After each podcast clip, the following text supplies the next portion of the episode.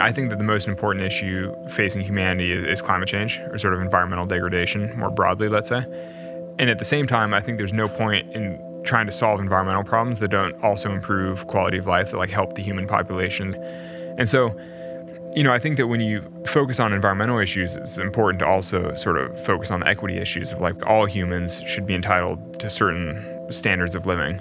And so I think that if you're trying to solve environmental issues without also focusing on that equity side, like making sure that all humans are equally able to take care of themselves, you know, basically it's just not fair to not do those both at the same time. And so that sort of informed the initial projects from the Honnold Foundation is like looking for environmental projects that also improve standard of living, that like helped folks.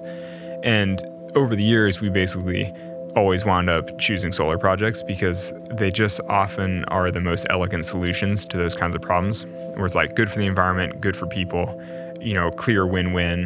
And then after several years of supporting a bunch of different solar projects, we were like, we should just make this explicit. Because at a certain point, I just think solar is such an obvious solution to many human problems. I'm Alex Honnold, and this is the Rich Roll Podcast.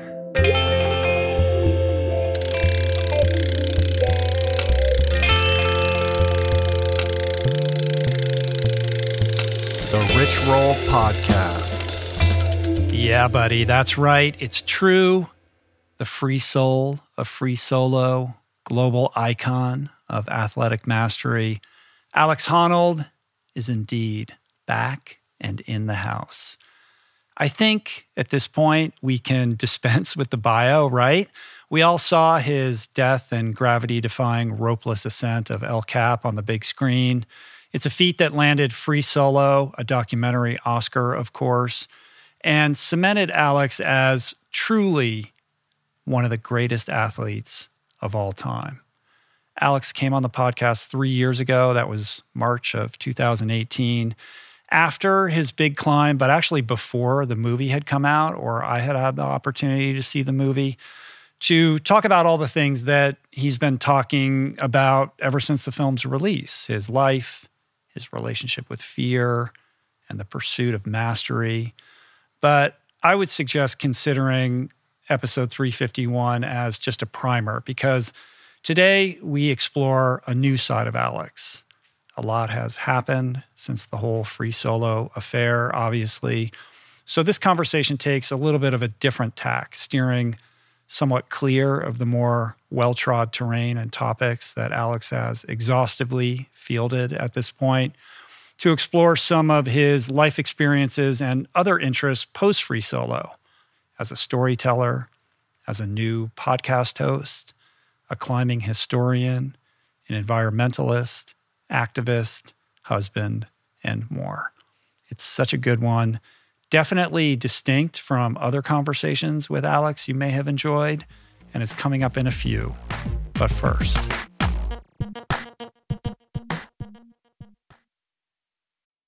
we're brought to you today by Momentous. Over the last 16 years, I can safely say that I have tried almost every single plant based protein out there. And I can tell you that most of them are highly processed with tons of additives and or they taste terrible, they're not third party tested or simply just don't hit the nutritional bullseye with a legit science supported formula with the appropriate amino acid profile that promotes optimal nutrient absorption, which is all just a long way of saying how enthusiastic I was to be introduced to Momentous's 100% plant based protein, which solves for all of the above and then some with a precise blend of pea and rice proteins, which yields a complete amino acid profile, tastes great and has become my go to to ensure my body is supplied with energy for proper recovery and function. Momentous products are simply the best in the industry, which is why they're used by over 90% of NFL teams, by Olympians, Tour de France champs, and world class athletes across every sport. With all the BS in the supplement world, I trust Momentous's industry leading quality standards and quality. Try Momentous for yourself by going to livemomentous.com slash richroll for 20% off plant based protein and all of their top of the line products. That's L I V E M O M E N T O U S dot com slash richroll for 20% off.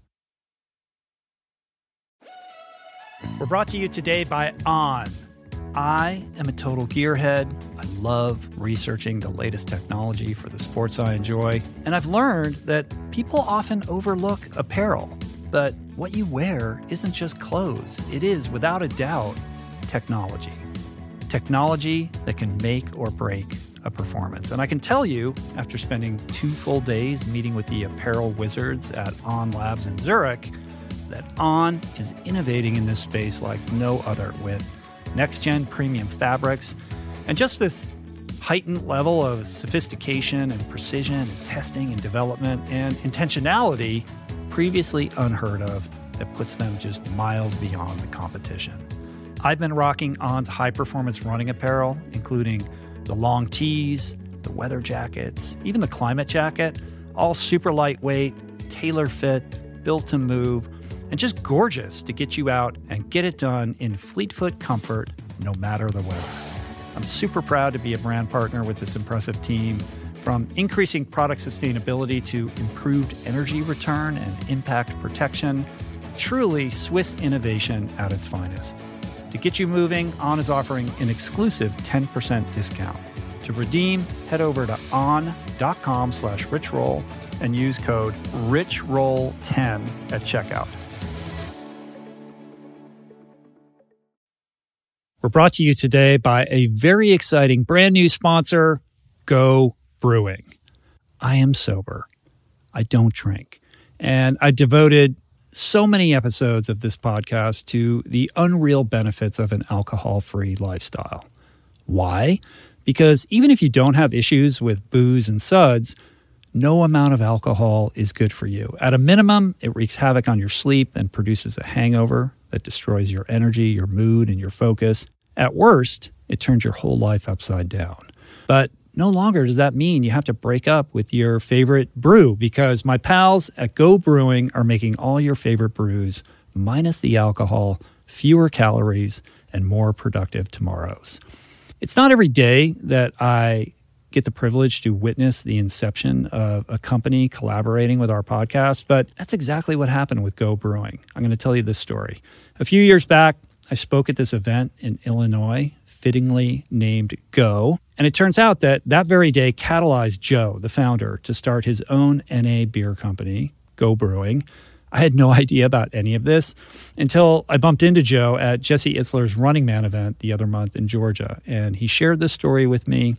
I savored his fare in all its varieties and deeply moved by the mission and what he shared with me, and just impressed with the insane taste and quality of his alcohol free concoctions, I wanted to help share the discovery. Made with natural ingredients faithful to traditional beer styles, Go Brewing has an impressive lineup of delicious, small batch, craft, alcohol free brews, all without added sugar or artificial processing.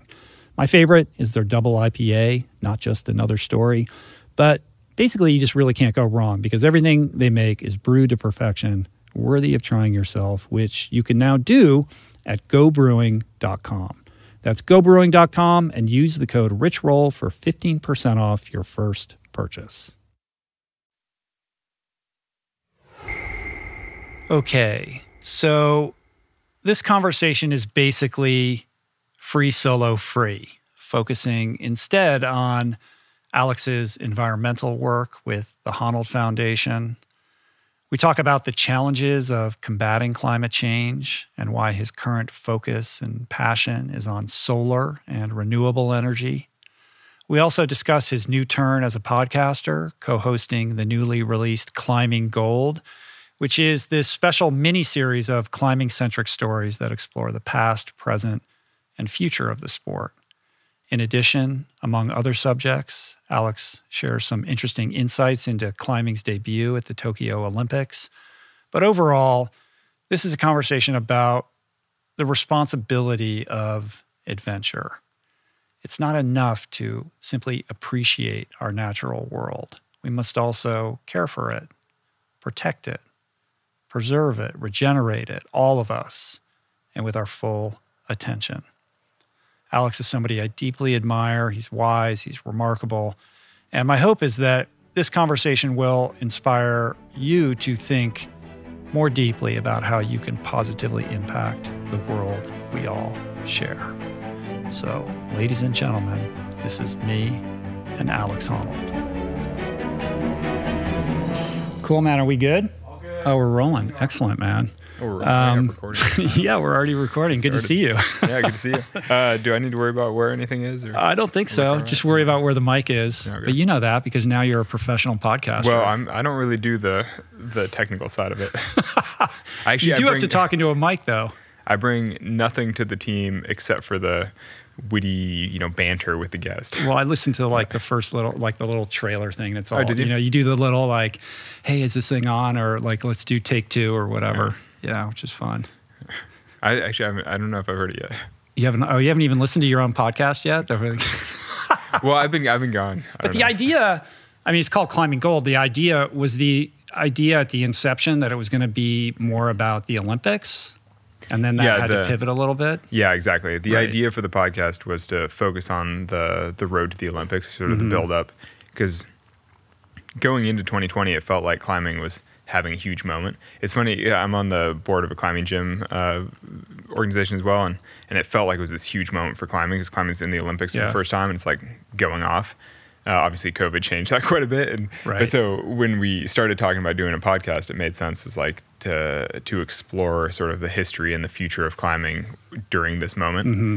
And then when the Olympics got pushed because of COVID, uh, we sort of went forward with it anyway, mostly because we felt like there were still interesting stories to tell. Yeah. But so now we're still doing. I think we're doing 20 episodes, and the second 10 are focused more on the lead up to the Olympics, Right. Which so we'll be it's sort of like summer. the, the history and the untold stories and the kind of things that happen because so much of climbing occurs outside of the spotlight of the media completely. Well, right? and so much of climbing history has occurred before there was media to some extent. Right. You know, before things were easily recorded or, or you know, digified Mm-hmm. and shared, and um, and so there're just so many classic climbing stories that are sort of lost to history a little bit. Mm-hmm. So it was, it's pretty fun to uncover some of those and, and share some. And So did you have to be like a journalist and go and find these people and talk to them and have them tell their stories? like a very unprofessional journalist, Right. like a very uh, unskilled journalist. podcaster. Yeah, yeah, exactly, exactly. Yeah, Let's not confuse podcaster. journalism with yeah, podcasting. exactly, exactly. No, we. It's not fair to say that we did any journalism, but we, you know, we did uh, seek out interesting guests in different spaces, and I think Mm-hmm. the thing that we're trying to sort of add to the space of climbing podcasting, as it were, Yeah. uh, is a little bit more editing and, and a little bit more of a thematic focus, like uh, you know having multiple voices from different people in the same episode talking about specific themes to sort of help educate about certain aspects of climbing and, and share a little bit about where where climbing has come from. Right. And your co-host has he he did another podcast, right? On uh, Dirtbag Yeah. Diaries or something yeah. like that. yeah. Yeah. So my my uh, co-host is uh, Fitz Cahall, who's uh, an actual professional podcaster. he actually Mm-hmm. Right. knows what he's doing. He's the one that sent me the microphone that I used and told me how to set it up and how to use everything. And uh, yeah, he, he's the one that that really. I mean, and really, the whole reason the podcast exists is because he he approached me about working on a project together, and I was like, "Oh, he's the perfect person to work with because Mm-hmm. Right. he already knows how to do it."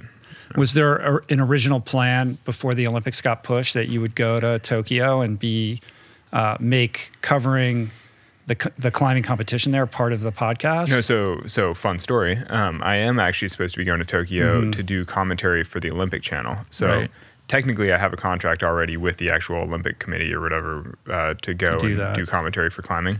And so part of doing the podcast was because I personally felt like it would be a great way to learn how to commentate because Uh-huh. you know I don't know anything about sports commentation, uh, but I figured I'd learn before the Olympics. Uh-huh. And so the podcast seemed like a really great way to get to know some of the backstory, meet some of the competitors, learn uh, you know about their process, and you know so as it turns out.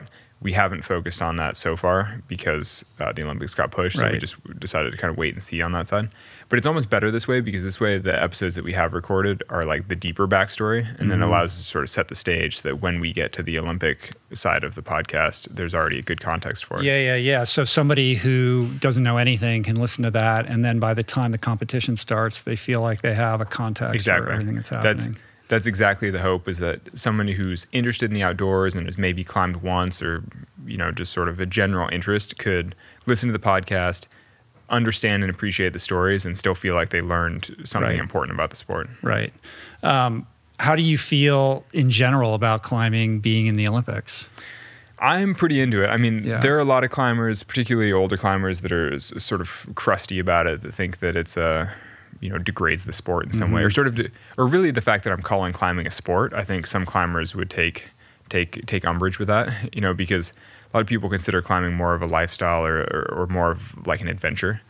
Um, but you know, I come from a gym climbing background. I grew Right. up going to a climbing gym, so I've always thought of climbing at least in some part as a sport. And so I'm, I'm excited about the Olympics. I'm, I mean, I'm psyched to go. I'm Yeah. psyched to see it. It's a. I saw a rendering of the venue. It looked Oh, yeah? incredible. Yeah, Oh, yeah? I haven't seen it's it yet. This huge like amphitheater with the walls and like you know the seating. Oh, cool. I, I don't know what it's going to be like now that um, they're restricting kind of attendance, right? Like if you're a foreigner, you can't go. Or But how, I think where- there'd be enough domestic attendance that it'll still Right. be crazy. It'll still- yeah, I mean, yeah. climbing in Japan is a big deal. is it? Yeah, it's really popular, and and Japanese competitors have sort of dominated the World Cup scene for the last few years, Hmm. which I think is maybe part of the reason that that climbing is in the Olympics in Tokyo this year, is Right. uh, because I think the host country has some influence on that. Uh-huh. But uh, yeah, Japanese competitors will likely do very well, and will likely have enthusiastic support from the home crowd. Right. Well, what's what's interesting about it now being a sport, well, there's the controversy of it being a sport to begin with, and then there's controversy around how they're constructing the competition, right? Like mm-hmm. you have these three events essentially, like speed, boulder, lead, and it's kind of the your your cumulative score across those three disciplines that determines your ranking. Yeah, that's exactly it. And so it's a slightly confused system in some ways. I mean, I, I think It it's fine. towards doing it fast, though, right? Which is kind No, of a not- weird thing, no. isn't it? Um, sort of. It's, it's like, should we just dive into it? It's yeah, like slightly yeah, complicated. Yeah, yeah. Like, I mean, so- this is like inside baseball, but this is Yeah. interesting, and especially since the Olympics are going to be happening, and we're all going to be watching this. And, and actually, so yeah, I'll dive into like the the nitty gritty of climbing scoring. But I think what's interesting about it is that you can kind of apply this to all sports because like the decathlete or you know the biathlon or whatever, Mm-hmm. like to some extent, any sport you see in the Olympics is being arbitrarily scored in a way that that the competitors or at least the organizing committees have agreed upon. And so you know any sport that you're watching is slightly arbitrary you know Yeah. i mean other than just the purely elemental like swimming you know Mm-hmm. or, or running like strictly for speed other than that you're always getting into formatting issues and like you know it's just it's just interesting and so with with climbing uh, like you said it's the combination of the three disciplines it's a combined format but um, it's actually you multiply the scores in them Mm-hmm. and so it sort of disproportionately weights excellence in specific categories in a weird way. Right. you know what i mean? And so in theory if someone's average if someone's pretty good at all three disciplines like they get fourth in all 3 Uh-huh. you think that's great but they'd actually they would do worse than someone who was a great speed climber but but not as good at the other two disciplines. So it's this kind of weird formatting style that favors you know dominance in one category. And that's one of the reasons that a lot of climbers have complained about speed climbing being included because most people focus on the other two aspects most people focus on bouldering and lead climbing uh, and sort of exclude speed climbing right. and so by combining them all into this combined format, it suddenly forced these otherwise elite competitors to sort of learn this new sport Right. that they didn't really want. Right. Like like trying to tell a middle distance runner that suddenly they have to be a hundred meter sprinter. Yeah, yeah. I mean, that's not a.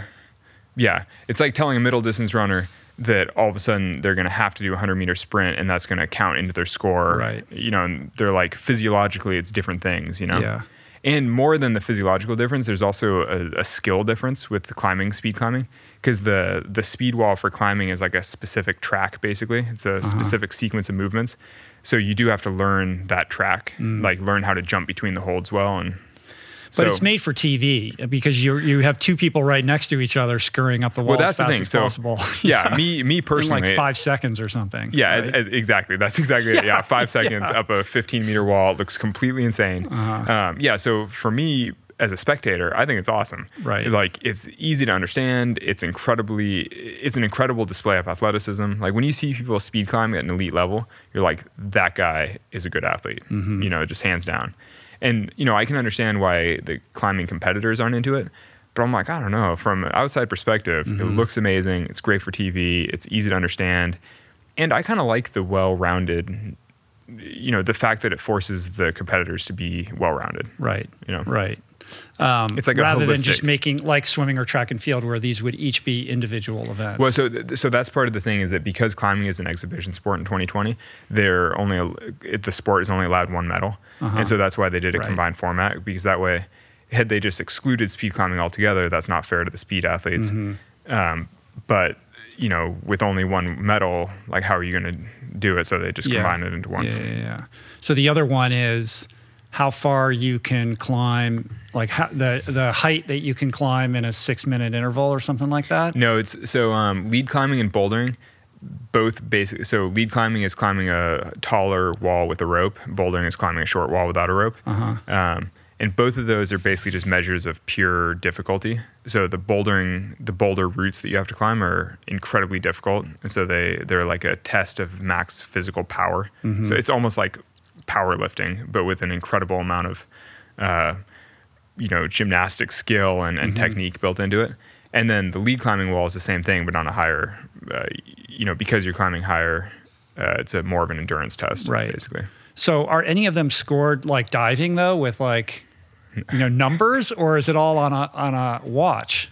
No they That's are no they are scored get. with numbers They but they're are. scored by numbers because you basically count how many holds up the route you make it Okay. so if the lead route uh, is you know 50 holds long like 50 hand movements up your score is basically uh, you know which hand movement you made Uh-huh. it to Got it. before you fall off Right. But So- but in general, if you see somebody successfully climb from the bottom to the top, they're basically going to win. Uh-huh. Like if someone makes it to the top, you're like that guy's the champion. He's the dude. yeah. Who are the Who are the standouts? Like, are there any runaway like favorites here? Um. Yeah, yeah, there are a few. Careful. Yeah, yeah, exactly, exactly, exactly. I'm like, well, um, Yeah. no, okay. So there's, uh, I mean, this is a real test of my future Olympic commentating. So like, oh, Mm-hmm. Yeah, here you go. But um, let's just say that right by now, by. August I will be much better versed in Yeah, this. okay. But um, but so the three for men, the three that come to mind right now, um, that are obvious stand, standouts are a Japanese man named Tomoa Narasaki, who Uh-huh. dominated World Cup scene, has incredible boulder, but also happens to be a very good speed climber. So he kind of has this this leg up in the combined format Mm-hmm. where he can really win in any of the three disciplines, which makes him incredibly competitive. Um, and then there's Adam Ondra, who's a Czech climber. The Czech guy, yeah, right? Czech Republic, Yeah, yeah, who is him. arguably the best climber in the world. He's he's pushed the standards of difficulty twice now, like breaking uh, into new you Mm-hmm. know categories of difficulty for climbing. Uh, and he's also repeated all the hardest walls in the world. And he's an incredible climber. Um, and he basically won all the World Cups that he entered last year. So I mean, he's uh, or the year before last, since they kind of canceled the COVID season. But um, incredible climber, not a great speed climber, sort of a self-described poor speed climber, which is ironic because he actually climbs very very fast, but he's just not good at the sport of speed climbing. Mm. You know what I mean? Which is that's where all this stuff gets so weird because any casual climber looking at Adam Ondra climb would be like, "Wow, he's so fast." Mm. But then when it comes to speed climbing, he just doesn't quite sprint fast enough. Right, You know, It's like it's so weird. I would think Right. that over time, though, once this becomes you know institutionalized as an Olympic sport going forward, that young people who get enthusiastic about this are going to be doing almost all of their training and learning in an indoor climbing wall, right? Like, what is the oh, relationship oh. between outdoor climbing and kind of you know how you? I mean, I know you do a lot of indoor climbing, but essentially, you're an outdoor Yeah. climber. Yeah, I'm I'm I'm essentially an adventurer. You know, like Yeah. by, by the standards of Olympic competition, I'm not even a climber. Like I'm not even climbing at the difficulty that that these competitors warm up on, basically. Mm-hmm. But, your um, relationship to climbing is one of adventure and outdoors more than it is about an indoor climbing. Yeah, th- though I bridge it a little bit because I came from the indoor world. I Mm-hmm. still love climbing indoors. I still train in, uh, you know, a similar way to competitors, Uh-huh. but just uh, at a much lower level. But at least I'm still trying to do the same things. But um, yeah, it, it is interesting. I mean, and that's a big part of what we we get into in the podcast, talking about in climbing gold, is is this contrast between adventure and athleticism and. And you know, like, where is the sport going? Because, like you said, people that get into it now get into it in the gym and train indoors. Mm-hmm. And I mean, it's just interesting that an Olympic climber could potentially never climb outdoors. you know, like, Right, and right. and then even more interesting when you think that the history of rock climbing sort of branches off from from classical mountaineering and like people summiting peaks in the Alps and things like that. And when you think that an Olympic rock climber nowadays could have never even hiked up a mountain outside, you know, never never even gone hiking. And you're just like, divorced from that entire tradition. yeah, yeah. Which I'm not saying that's good or bad, but it's just interesting to see how the the sport has Mm-hmm. has sort of splintered over time.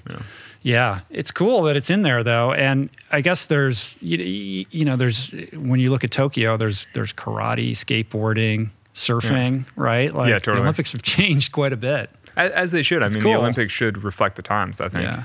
You know, and you know, in the, like the what 40s or 50s, uh, the Olympics included mountaineering. They gave uh, medals for that. mountaineering back in the day. Wow. You know, when you think of uh, old school, like the first ascent of the Eiger and things like that, like Uh-huh. classic mountains in in Europe, um, like those received Olympic medals. Some. Oh, I didn't know and that. uh, That's you know, cool. and that went away, and that feel that feels like a story you should tell in the podcast. yeah, yeah, we haven't gotten into it, but Hmm. um, but we probably will. Cool. When does the podcast launch? Um, I Like think the, the podcast. Yeah, I think at the end of the month. Yeah, so, yeah, um, so I think the 26th of March is the first episode. Uh-huh. But honestly, I'm uninvolved with the with the whole launch. Oh, and, come on. You know, You're the host, though. no, but I'm I'm the unskilled host. Everybody's got a podcast. Come on, just I know, just everyone does. Embrace Everyone it. You know.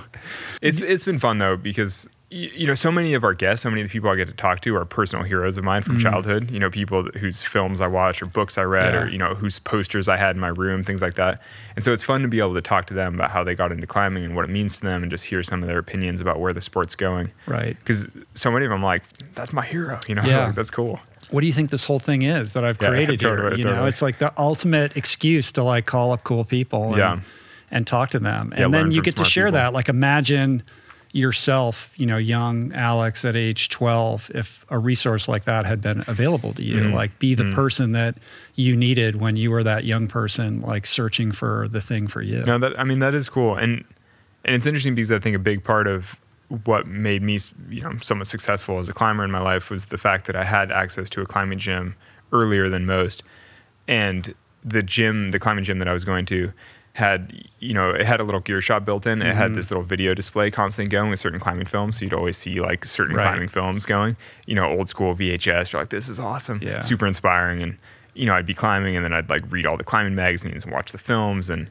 uh, you know, to have that opportunity as a young person, Mm-hmm. uh, you know, is, is a big part of what allowed me to to become a decent climber. Yeah. and like, and nowadays people have that, you know, exponentially more of that, like Yeah. more access to information, Yeah. you know, more climbing footage available to them, Yeah, it's cool. and, and they have way better facilities, like way better gyms. Well, the gyms seem to be ubiquitous these days. Yeah, and, and not just more common, but just better. You know, Yeah. better lit, more open, cleaner, like nicer, better holds, better setting, Mm-hmm. um, like higher quality training facilities. You know, better pads, like better flooring, Mm-hmm. which is uh, a big deal. You know, I broke my arm in the gym when I was a kid. Not so much because the flooring was bad, but that kind of thing does factor in. You know, like if you can safely climb in a like basically modern gyms are just safe, and so Mm-hmm. you can climb. You can push yourself super hard physically with no risk of injury. Mm-hmm. You know.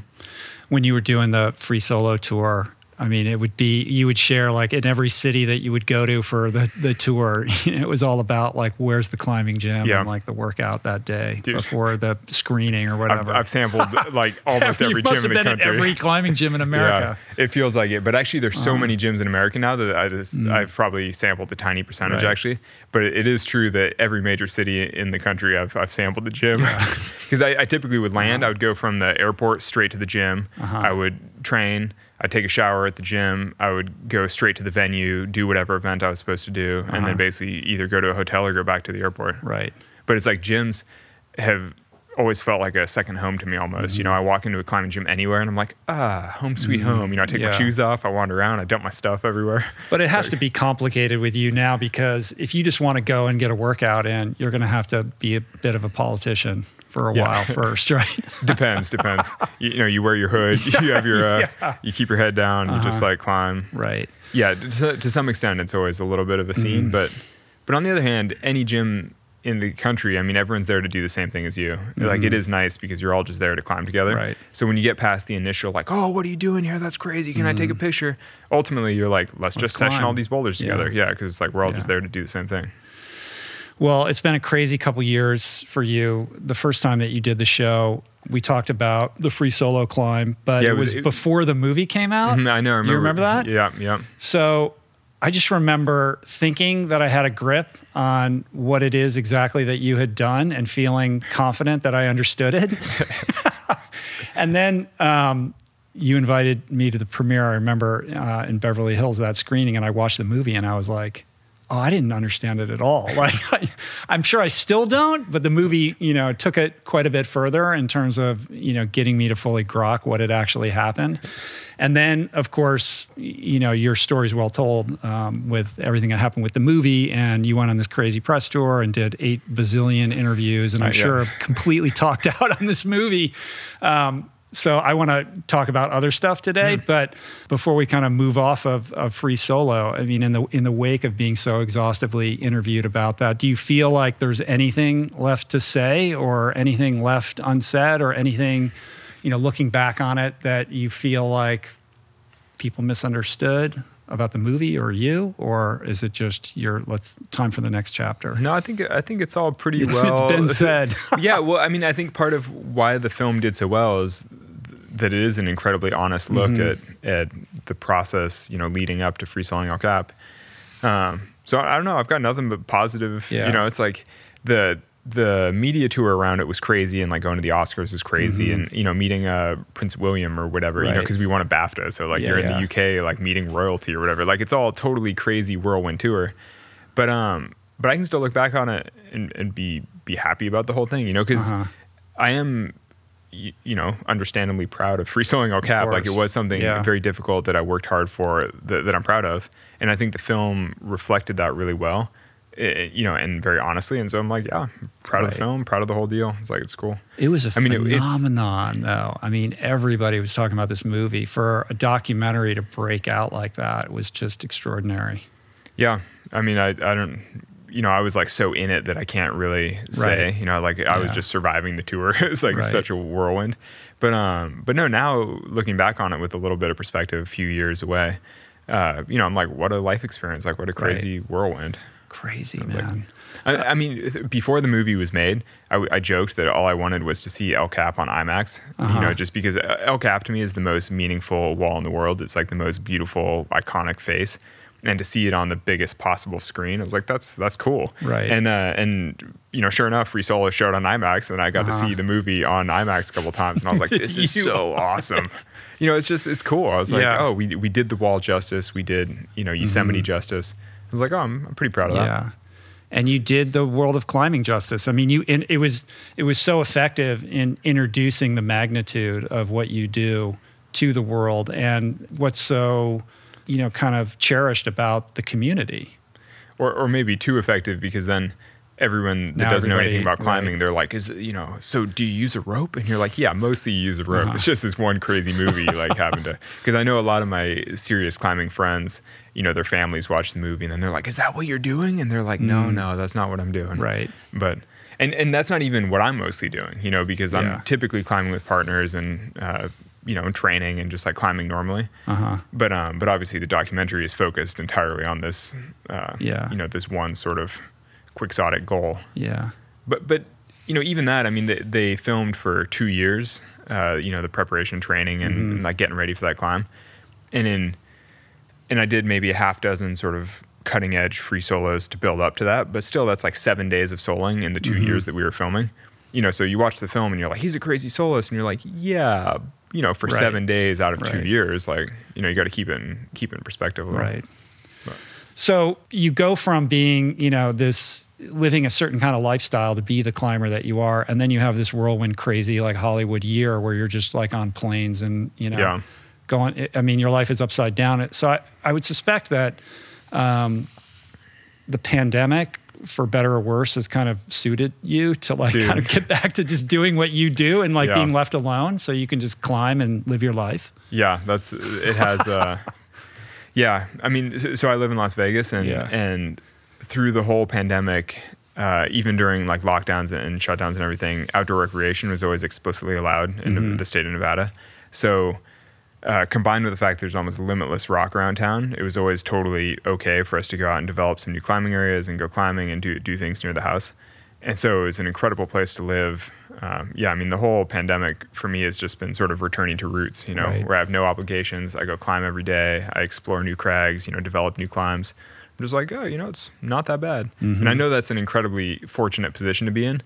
Though it's also, I mean, you know, I do live there for a reason. It's like, you know, I moved there because it's the best Right. rock and because of that degree of access.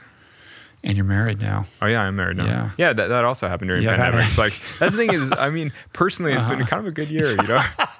but Right. um, yeah, but it's like embarrassing to say so because Uh-huh. obviously there's been so much hardship for so many other people. Yeah. But you know, sometimes things just work out in life, and you're like, "No- nothing wrong with. So how are you, how are you settling in? How's Sanni doing? Yeah, no, Sanni's what's going on? Sanni's actually great. Sanni is uh, in a weird, like I don't know if podcast listeners care about this kind of thing, but she's like climbing really hard right now, which is Uh-huh. like started this whole interesting positive feedback thing where because she's really strong, she's like more excited about it because it's like more fun for her, Mm-hmm. and which makes her more excited to train harder, which is making her stronger. she's like in this Mm-hmm. total positive phase of life right now where she's like really cranking. She's like climbing her hardest grades. She's all fired up. Like That's cool. it's um yeah, we just trained in the gym last night and she was like performing to a degree that I was like, huh. It's Wow. like, damn.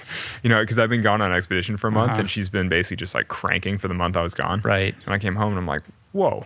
She was she even a climber when you guys first met? She had barely started climbing when we first Yeah. met. She, um, her sister was into it and her cousin to some extent. Basically, like Mm-hmm. her family got her into it a tiny bit. And then when we started dating, uh, obviously she started climbing more. Yeah, yeah, yeah. But That's good. yeah, And now you- she's like pretty she's good. She's super like- into it. Yeah. yeah. Well, it's just like anything. You get good at it and you get strong, and then you're more yeah, and then you're more emotionally connected to yeah, it. Yeah, of yeah, course. you're more excited. yeah. And I think for her, um, you know, I, I don't know for sure, but I think as she started climbing, there was a little more fear involved. You know, it's like because climbing is kind of serious and kind of hardcore, and and I think that because she was dating me, she kind of like went into the deep end right away Mm. and was maybe exposed to like a little too much of the like hardcore side of climbing Mm-hmm. straight away. And I think now as she gets like stronger and more able and can like do more as a climber, it's all like Mm-hmm. much less scary. Right. And so it's like obviously more fun when you're not scared at all. It's like she's doing it in reverse. Like let's start. is. Let's She start with free is. soloing El Cap, dude, and we'll work our way backwards to the climbing gym. Yeah, no, I mean it, it kind of is. Certainly psychologically, Uh-huh. I think that's Right. um, That's Yeah. funny. and there's some degree of luck involved with it all too, because like because she's been connected with me for years, and I know like basically everybody in the climbing community. Mm-hmm. Um, over the last few years, there were sort of like a series of unfortunate accidents where like people, prominent climbers, Yeah. died in various ways, and so you know all of those sorts of accidents like affected her personally in a way that if had she just started climbing in the gym and, and not known me she wouldn't know any of the people and it wouldn't have Mm-hmm. like touched her quite as much i don't know that's the kind of thing that you're like well you know sorry to This is the world that it. you're in, though. yeah Yeah. well but there is a degree of luck to that because the for several years it seemed like really bad where like there were just a bunch of high profile accidents that were kind of terrible but then you can go five years and have nobody that you know die you Mm. know it's i don't know yeah, but it's the, it's one of the few sports where that like what you just said would even come up. Yeah, well, I don't know if you're road biking all the time. People, Yeah, that's true. That's you know, true. There was just a terrible road biking thing in Vegas that like totally shook the cycling. Oh wow, I didn't know that. It was like a, a truck uh, basically like drove over like seven cyclists on a group ride and killed six of them or something. It was like crazy. Mm. Oh man, I But hate the- hearing that. That's the, I know that's the thing is I'm always like oh And you're out on your bike. Like I've noticed that you've done like during the pandemic, you kind of have created. Yeah, we're going to talk yeah. about Guyana, but you've kind of created these endurance challenges for Yeah, yourself. yeah, like I'm going to ride my bike 100 miles and then climb this mountain and Yeah. ride home in the dark. Yeah that's yeah that Yeah. sums it up. well, it's uh, you know because if you live in one place and you don't have access to big mountains, you can at least make the mountains that you do have challenging in an appropriate way by It's like, yeah, I'm going to show up exhausted Yeah. and see how, how I do when. Well, it's it's. Uh, I really love challenges that you can do from home when you Mm-hmm. just bike out of your driveway and then have this crazy epic day in the mountains, and then bike back to your home. Mm-hmm. And you know, to be able to do that in the suburbs in Las Vegas is pretty awesome. yeah. You know, you're like biking along surface streets, just like, and especially in Vegas, I, I actually ride on the sidewalk a lot, which is kind of embarrassing, but it's the best way to not get hit by a car. Uh-huh. I feel like a little kid or something, you know, who's like afraid to bike in the shoulder. But um, but there are big sections of Vegas where it's definitely safer to ride the sidewalk. Mm. And uh, you know, you're like, this is totally absurd. But then, you know, three hours later, you're grinding up this crazy hill like a mountainside, and Uh-huh. then you know, a couple hours after that, you're like hiking through the woods by yourself. Yeah. And you're just like, it's pretty amazing to have that kind of access.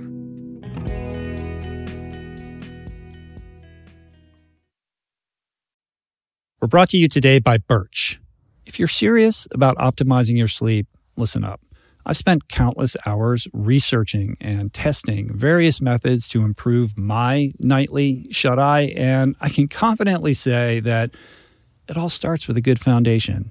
And if your bed is old, if it's uncomfortable, lumpy, then your sleep inevitably is going to be impacted. So it's important to invest in a quality mattress, one that's insanely comfortable, that's organic, sustainably made, and that, my friends, is a Birch mattress.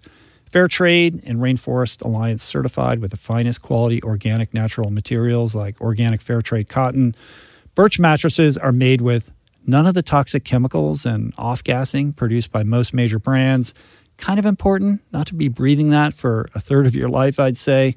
Plus, it's super luxurious. I've been sleeping on Birch for about five years, and I'd say it's the perfect ratio of soft to supportive, and the craftsmanship is just next level.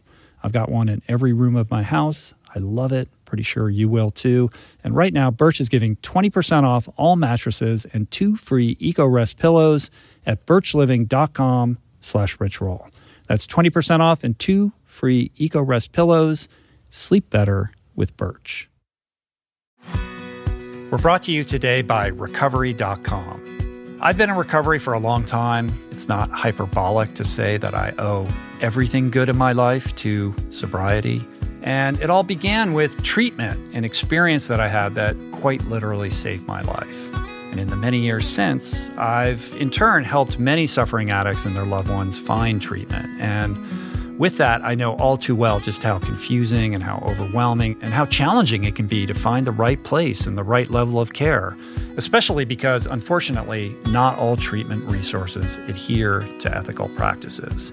It's a real problem, a problem I'm now happy and proud to share has been solved by the people at recovery.com who created an online support portal designed to guide, to support, and empower you to find the ideal level of care tailored to your personal needs. They've partnered with the best global behavioral health providers to cover the full spectrum of behavioral health disorders, including substance use disorders, depression, anxiety, eating disorders, gambling addictions, and more.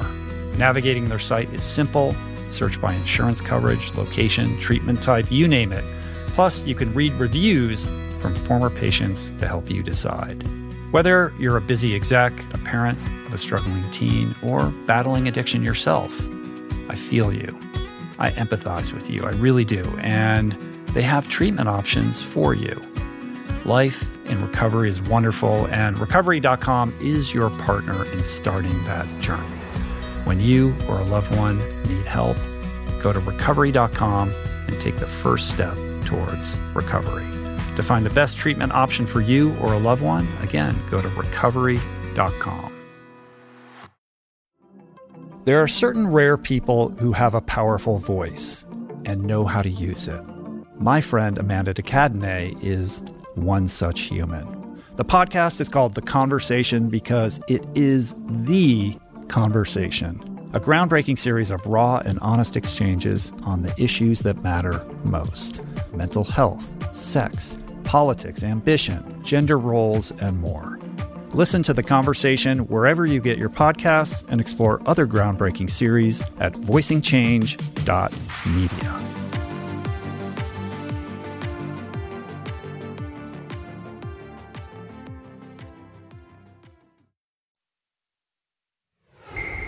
So let's talk about um, Guyana. You were like off the grid for like a month. Yeah, It's like yeah. this Nat Geo project. Can you talk about that? Or I think so. I mean, Yeah. who's going to stop me? I don't know. yeah, yeah, I'm not. yeah, exactly. No, no, I think it's all totally There's fair. no network boss that's going to Yeah, call here and tell you to shut up. Yeah, so. no, I think it's go all for fine. Um, yeah, so it was uh, it was being filmed for an episode of National Geographic Explorer, uh, Mm-hmm. uh, which I think is a series.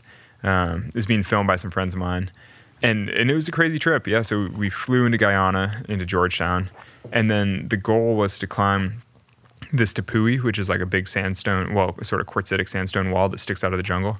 And there are a bunch of Tepuis that are kind of scattered across Venezuela and Guyana Mm-hmm. and Brazil. Actually, have you seen uh, the movie Up? The, Yeah, the yeah, really yeah, like charming Disney movie. Mm-hmm. Pixar movie, whatever. Um, with like floating balloon house like over the Right. Um, that those are Tepuis. So Oh, that's like what we were trying to climb. Wow. Wow. Um, or if you've seen the new Point Break, that was also filmed on or like in don't they, it, there's something like that in Avatar too. Like these no, these like no, the ones in Avatar are modeled on this area in China. Mm. That's like limestone. It's like a different. It's caused uh, in a different way. Like it's a different geological process that creates the Avatar Mountains. But um, but yeah, it is kind of a similarly surreal mountain landscape um, with dense jungle around it. But anyway, so we were going to climb this wall that hadn't been climbed, and then we also had this uh, sort of renowned biologist with us, this guy Bruce Means, who um, had done extensive work uh, researching the the frog species in the area. So he was going to sort of finish this transect of of the the river basin that this wall uh, formed the top of, and he was basically uh, researching different species of frog along the way. And so it was kind of a combined trip where we were going to get him up the wall so that he could find some of the frogs on the summit and possibly on the cliff itself. So it's like adventure meets science yeah, adventure experiment. meets science. Yeah. Yeah. which is sort of the perfect Nat Geo thing, you know, where it's like adventurous, but there's a strong educational, Right. scientific component to it. And why had that? Why had those peaks not been climbed before? So that particular peak um, hadn't been climbed, I think, largely because it's next to this mountain called Roraima, which is uh, I forget what the name means, but it's like source of waters or something. Roraima is uh, the it marks the boundary between Venezuela, Guyana, and Brazil. So like this one point in the middle of this big mountain, it's the highest mountain in the region, and then from that summit. The water that comes off the various sides, like one aspect drains into the Amazon River, one drains into the Orinoco in Venezuela, I think, and the other into Guyana. But um, so basically, it's you know, imagine a big mountain that splits three countries and splits the headwaters of three distinct basins. So it's like this really famous, sort of important peak. And we were climbing the little peak next to it. So you can kind of see why the little peak next to it hadn't really had much Doesn't action over the years. Yeah. Yeah, because like people love Roraima. And Roraima has this huge history to it. And like people were doing expeditions there in the 1800s. Like people are all about Roraima. Nobody cares about Weiassipu, which is the little peak next to it that we were doing. And Yeah. one of the things, I mean, based on what you were sharing on social media, was just like how wet it was and mm. just the, the condensation and the. Yeah, I mean, technically we were there in the dry season, but it rained something like eight hours a day. It was like uh-huh. totally insane. Wow. Every day we would joke, we're like, what the heck kind of dry season is this? It's like so crazy. Yeah. But Technically, was it a difficult climb not, or just hadn't been done? it hadn't been done. I mean, we didn't know obviously because it's never been done. So uh, we climbed this sort of large overhanging wall. Uh, you kind of have to only climb the overhangs there because otherwise they're covered in vegetation and, and water, um, which is cool. It makes the style of the climbing really fun. The rock is incredible. It's some of the best rock on earth. It's like this amazing quartzite, really hard, really solid. And then what we did uh, for climbers is a six pitch 12B. So it's like, you know, hard enough that it's uh, like it's not easy by any means, but it's not like cutting edge elite climbing either. you Yeah. know? But for an expedition like that, it's pretty, you know, it's solid. You're like, oh, we did something that we're proud of. Well, you were there a month. Did he find his frogs? Did Yeah, you get he the did. frogs sorted out? Yeah. So, um, yeah. So Bruce, uh, I don't, so actually he probably doesn't want too much said about it because I think he's going to publish it all in scientific journals and Uh-huh. things. But basically, he left the jungle with many, many specimens. Like he had glass jars full of specimens, um, and then he'll take them back to his university and and do uh, DNA sequencing on all of them to see whether or not they're new species, whether or not uh, they're related to, to existing things, just basically to break it all down. But um, he was personally focused on the frogs, but he also took many other creepy crawlies of interest because uh, basically anything. The, th- the thing with where we were is that no one's ever been there before. So there's been like no science done because there's the rainforest approach to get into the mountains, but then between the rainforest and the actual mountain, which is say three or four thousand feet higher, there's a big steep long hillside, which is sort of the cloud forest. Uh-huh. Um, which is like if you imagine like stunted kind of gnarly trees growing over the talus field, like the rocks that would have been below the cliff. Um, it's like a whole different ecosystem. And so no one had ever been through the cloud forest at all in this area. So potentially anything that he found there uh, alive, you know, could be new to science. Right. So you know, I think he he cast a pretty wide net in terms of collecting Uh-huh. specimens because like anything could be new and it could all contribute to to scientists' understanding of of that biome. you Wow. know? It's So cool. did you have to like bushwhack in and were you camping Dude. out in there the whole time? Like how Yeah. difficult was it to actually just even get in there? dude bushwhacking does not begin to describe the whole like um yeah the cloud forest we uh, we called it the slime forest because Uh-huh. um it's like uh, it's, it's it was really interesting i read a couple books about sort of natural history of guyana while we were there because um you know, it's the tropics, so it's dark from 6 p.m. to 6 a.m. every day. Mm-hmm. And we were staying in hammocks the whole time. There's nothing like, there's no flat ground. Basically, the whole trip, there's no flat ground. Mm. So you're always just rigging your hammock between trees. And so I was in my hammock for like 12 hours a day, basically reading books and like, you know, learning and stuff. It was kind of fun. Yeah. But um, it was it's, it's just wild. I mean, the cloud forest. There's no there's no soil. It's like it rains so much that it washes away soil, and this is particularly true on the summits of the Tepuis, like on top of the wall that we were climbing. Um, it rains so much that any kind of earth gets washed away. So you wind up with plants just stuck to the rock itself. And then that means because there's no soil, it means that the plants all have to get their nutrients in other ways. So uh, the summits of Tepuis have some of the highest rates of uh, carnivory in plants. Like the, you know the plants all eat insects and things, or they're like big, uh, like teacup type things where like things will fall into the the water, collect in the bottom and drown, and then rot, and then the plant will like absorb the Right. the you know the uh, the material basically. It's, it's just like this crazy So like crazy plant kingdom out of Dude, like, I, I'll show you, know, some pictures. yeah, like- totally insane. Wow, totally that's insane. wild. Yeah, and and also the highest rates of endemism on Earth, like endemic species, like species that are unique to that specific place, because these tepuis are so isolated from the jungle below. Like because they're like a two thousand foot wall, let's say, sticking up out of the jungle. Mm-hmm. The summits are a totally different climate basically than the area down below Mm. because it's higher, it gets higher uh, UV exposure, more rain, harsher conditions, and then the summits have been separated from the jungle below for like 40 million years or something because of the erosion and, and the way it winds up being an island. So it means that all the species have been diverging for 40 million years. Right. I don't know. So it's like, a, it's sort of like a, a, a- a last vestige Galapagos type situation where it's a it's like a petri dish for studying. no, exactly. It's Yeah, exactly yeah. like the Galapagos. I was about to say, welcome to the Ritual Science podcast. I was like super, I got I super we into were it on to the talk trip. about mindset. yeah, exactly, exactly. No, I'm like, it's let's talk about biomes. no, it was, um, it was a crazy trip. Uh-huh.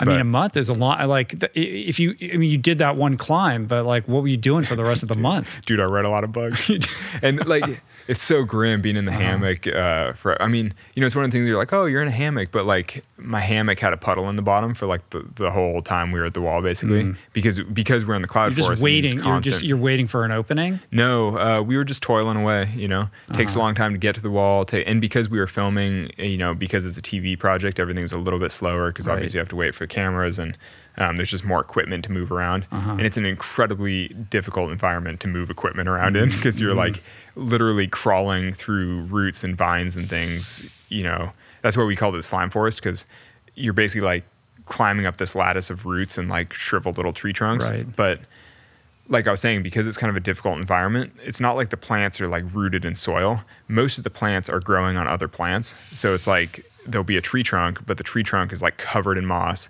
And then there are little parasitic flowers growing out of the tree trunk as Mm-hmm. well. And then, you know, it's like there's all kinds of like epiphytes, like it's like plants growing on other plants.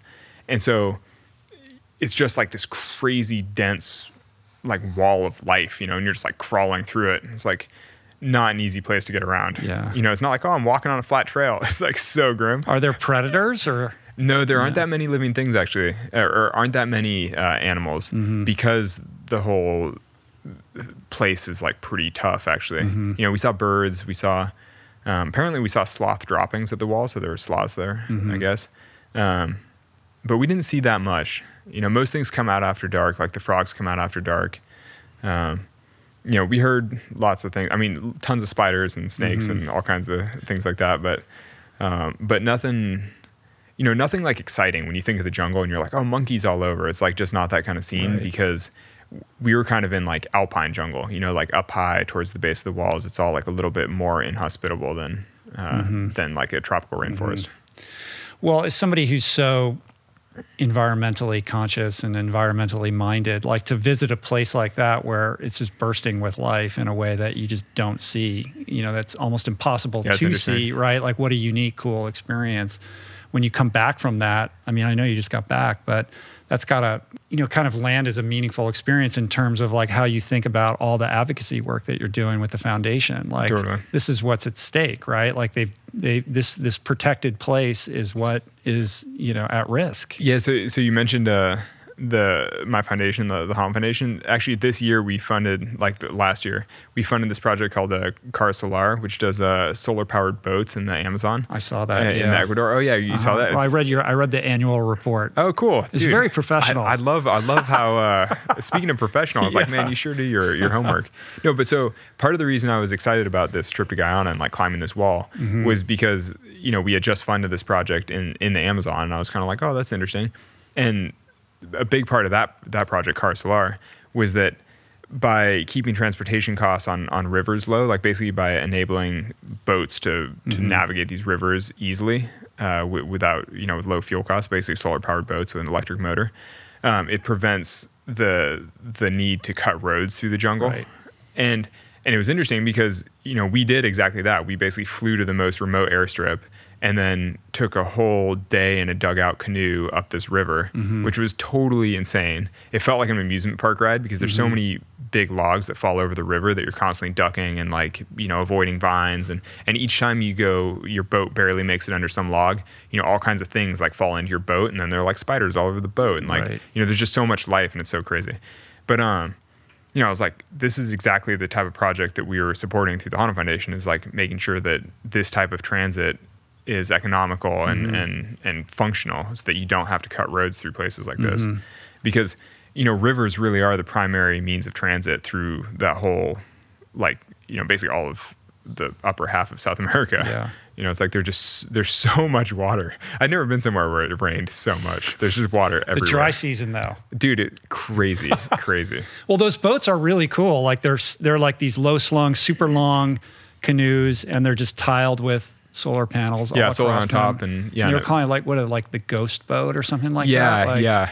I forget. Because they're the- silent, you know. There's no, there's no, go, go, go, go, you Yeah. know, like motor that you would, you know, or the smell of the gasoline that you Totally. would typically hear. And, and more importantly, you don't have to import the gasoline or the diesel Mm-hmm. or whatever because in these super remote villages, to get gasoline in there to power your boat, you know, first it has to fly in one or more small flights and then take other boats, you know, before you even get to the the villages at the very end of the rivers, basically. uh-huh. You know, so it means that the cost of gas in those communities is incredibly high because it's really hard to get gasoline there. So when you can do something like a solar powered boat, it's just Mm-hmm. a lot more uh, economical option. So how many boats now are outfitted with solar? No, I actually don't know. The Kara Solar project, um, I think they built a couple. It was not quite a demonstration project, but I think it was like you know they were creating this this new idea basically. Mm-hmm. And I think you know moving forward they'll just keep building boats as as uh, you know demand dictates. Yeah. But Well, it's cool the work that that you're doing with the foundation. I mean, the last time we talked was at that event in in Denver, that Rivian thing, where it was it was kind of an announcement about the project that you're doing in Puerto Rico, mm-hmm. creating this community organized and Yeah, operated microgrid. micro solar grid mm-hmm.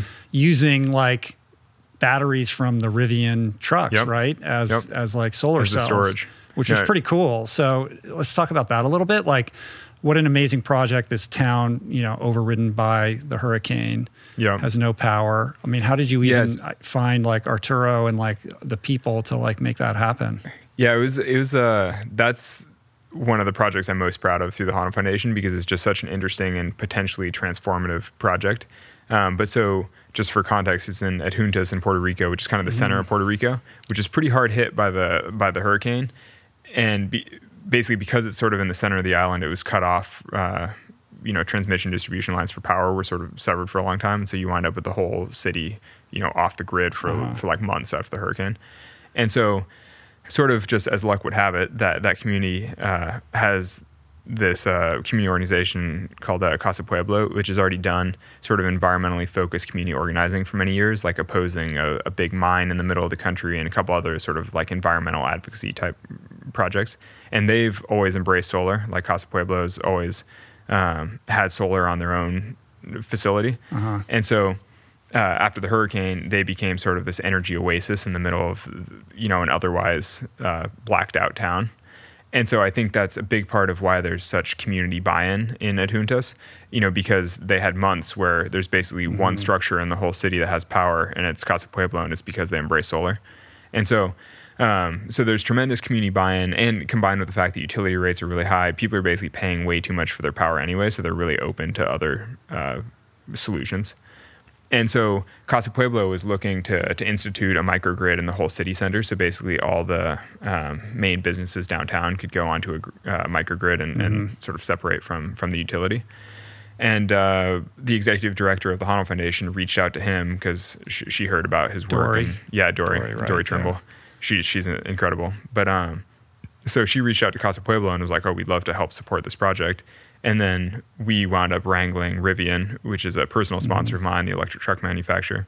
They offered to supply the the batteries for storage for the project because half the microgrid is being able to store the energy that you. Mm-hmm. Um, and and that's basically how it all came together. Right, it's pretty cool. Like what what was really cool was hearing RJ, the founder of Rivian, talk about how they've created this battery technology such that when the car has run its course and people are done with it or whatever, mm-hmm. they can pull the battery out and then they can repurpose it for this very thing, right? To like power these grids. Yeah, that's exactly. And that's an important part of the Rivian design because some electric cars haven't really designed their batteries with the second life applications in mind. They just make the cheapest battery mm-hmm. they can, and then when it's done, it just kind of gets you know shredded. Like mm-hmm. you know, so I think that when you go into the design process with the intention of using the batteries for something else useful after the, their life in the car, you know that's an important and i mean really that should be a design principle for all products you know yeah. thinking about what happens to it when it no longer especially when the mining for. you know the minerals and every i mean it's so totally. intensive now and totally. the environmental impact of that is so traumatic for totally. the planet but the thing that um i think my the thing that the, the biggest like personal thing from from the Adjuntas project, I don't even know what you call it, but like the thing that struck me the most from the microgrid in Adjuntas is that uh, when you're in Adjuntas and you're in the city center, it's like a classic sort of plaza, like what you think of, you know, small town America mm-hmm. or something with a city square. You know, it's like this bustling town center. There are tons of cars, tons of people. It's like, you know, it's the center of this whole community. And to power the whole thing, it's something like eight Rivian truck batteries. Mm-hmm. And so if you think of it as eight trucks, are we going to power that whole downtown? When you're standing in the downtown and you look at how many cars are around you, there are like hundreds of cars, you know, like parked on both sides of the street, you know, bumper to bumper going around the square. It's like crazy. It's super dense, you know. And you're like, man, eight of those can power the whole thing. Right. It's like pretty striking actually it's because crazy. you know, Rivian uh, like I think Amazon has already pre-ordered 100,000 uh, electric delivery mm-hmm. vans from Rivian, maybe even more now because yeah, that was their initial yeah, yeah, thing. Yeah, that was a big deal, right? Like that's that's like a huge part of Rivian's business. Is yeah. going to be powering the Amazon fleet. Totally, but so 100,000 electric delivery vans, and you think that you know all of those will be you know sort of phasing out in 10, 15 years, mm-hmm. and it only takes eight of them to power this whole city center in a way that's like transformative for the community. You're like when you multiply that out, you're like, man, that's a lot of communities yeah. that could be positively impacted yeah, in that yeah. way. And so, so, so, so, that's kind of the exciting opportunity mm-hmm. for the mm-hmm. Foundation, I think, is to help establish sort of a pipeline for Second Life batteries mm-hmm. and potentially, you know, implement more microgrids like this around, uh, say, the Caribbean or something. Right. I mean, I suppose we should say, you know, you created this foundation what, like three years ago or something. No, no, like I made it uh, like in 2012 oh, or something. It's but it's just been, it's been a slow. It's kind of hit this stride yeah, in the last well, couple of years. And a big part of that is hiring the executive director Dory, right. who's actually very smart and is uh-huh. because for many years it was just a way of me personally donating money, mm-hmm. and so I would just uh, you know donate some money. It'd be split into let's say two grants to two different organizations, and like that's it. And then in the last three or four years, sort of since Free Solo and the whole crazy movie tour, mm-hmm. it's really become right. like much more of its own organization. Yeah, it started as your own personal effective altruism yeah, experiment. No, I mean, exactly. And then it's become institutionalized. I think you guys you donate like 1.3 million. You, you had like 1.3 no, uh, million in revenue. You, yeah, yeah, you donate exactly. You donated like 87 percent, like a really high percentage yeah, of what came like in, like went directly to projects. Yeah, and you've picked solar as the primary focus, at least for now. Yep. Um, so I have lots of things I want to say about that, but maybe explain as somebody who's very, you know, environmentally literate and has spent a lot of time studying um, environmentalism, thinking about it. Um, why have you like why is solar the primary focus right now?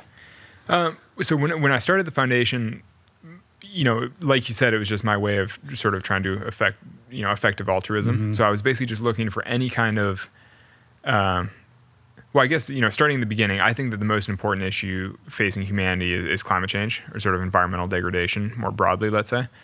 And at the same time, I think there's no point in trying to solve environmental problems that don't also improve quality of life that like help the human populations that in in, in the area because you know i've been on enough expeditions to various parts of the world where you see communities that you know like they'll cut down the last tree um, you know on earth if it means boiling water for their family to like keep their kids safe and things like that And the solution can't be premised on us all being martyrs. No, exactly. That's the thing. Is like, Yeah. and anywhere you go in the world, people, and, and it's funny because you know we're talking about Guyana. Like we were just hanging with these uh, all the Amerindian folks, like deep in the interior, like basically you know Native Americans for, for South America, and uh, you know a bunch of the villages they're living super traditional lifestyles. It's like you know basically just still practicing slash and burn agriculture, cultivating cassava.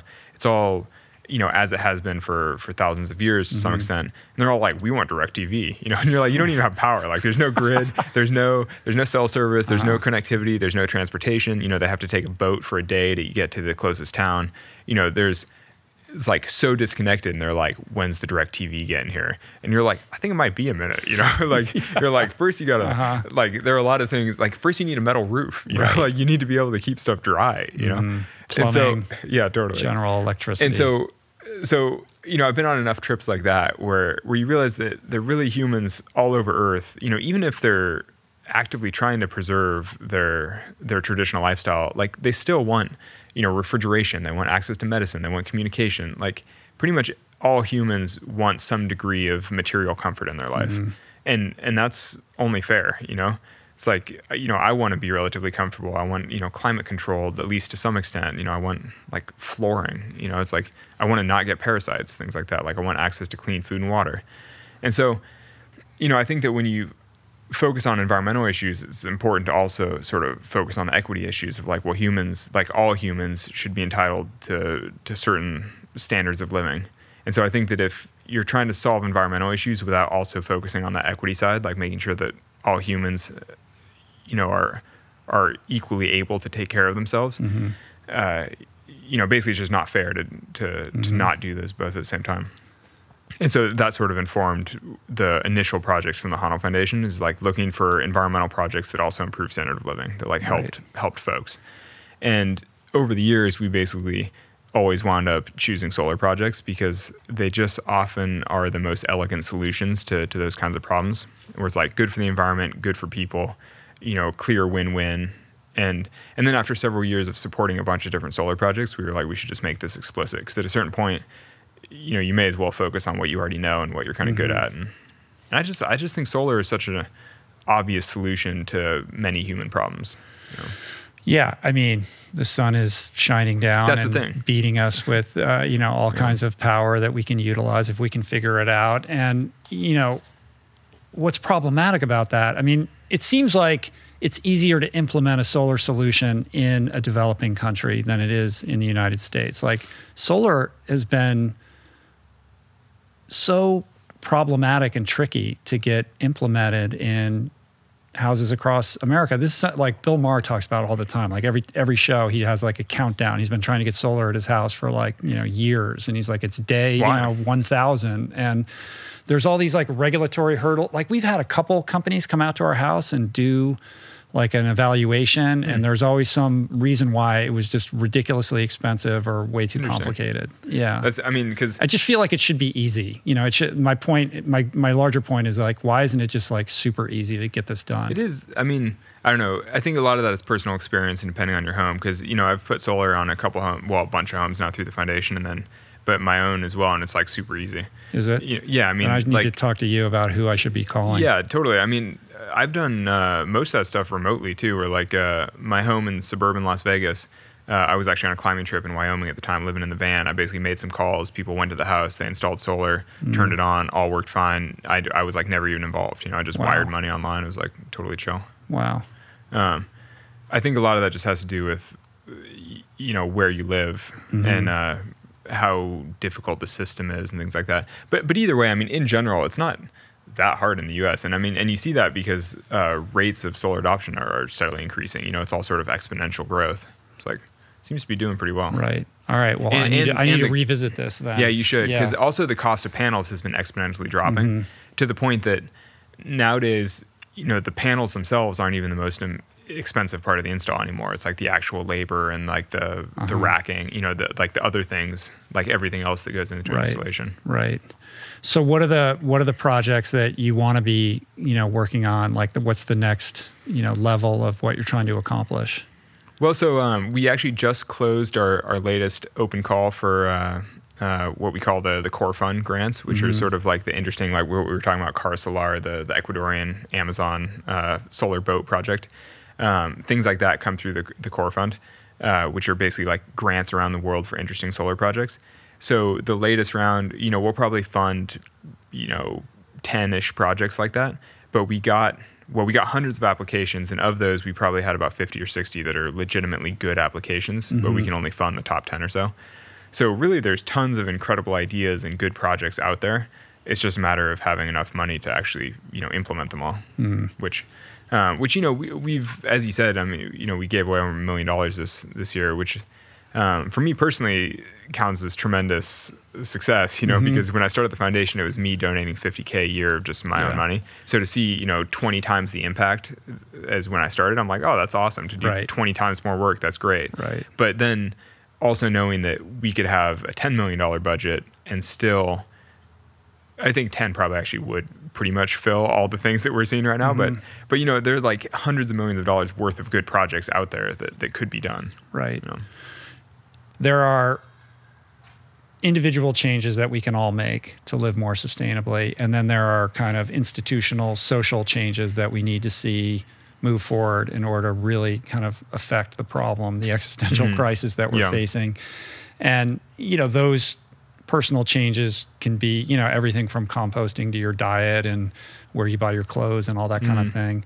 Um, one of the things that you said in, in some article or, or or something someplace you wrote this I believe that I hadn't really thought a lot about but is so obvious which is like where are you banking hmm. mm-hmm. right Yeah, I wrote not op-ed about yeah that. like talk talk a little bit about that Yes, and actually, I'll, I'll talk about that. But then I also have some things to say about personal choice like that, Uh-huh. also because so so banking is pretty much the the number one thing that you can do for personal impact, which is funny because it's so much less satisfying than like changing your diet, mm-hmm. let's say, because it's less obvious. But the thing is, wherever you bank, you know they're using your money the whole time that it sits in whatever Yeah. account. You know, like you put it into an account, and then they're investing it in things, they're spending it, they're like using it basically. And so you know, a famous example is like Wells Fargo with the Dakota Access Pipeline or something. But in general, every bank, you know, every major bank in America is supporting both sides of the political aisle. They're making political donations. They're, uh, you know, investing in fossil fuels. Like basically, if you're using a mainstream big bank, it for sure is doing stuff that you personally wouldn't do. Mm-hmm. You know, whether you're on the left or mm-hmm. the right, it's like your bank is for sure doing stuff that you wouldn't want it to do. And so, you know, the solution there is to to bank with you know nonprofit credit unions, things like that, like local banks, smaller scale banks, like just bank with a with a with a bank that, that's not going to be mm-hmm. you know investing in like fossil fuel infrastructure and things like that that you might Right. not personally support. Right.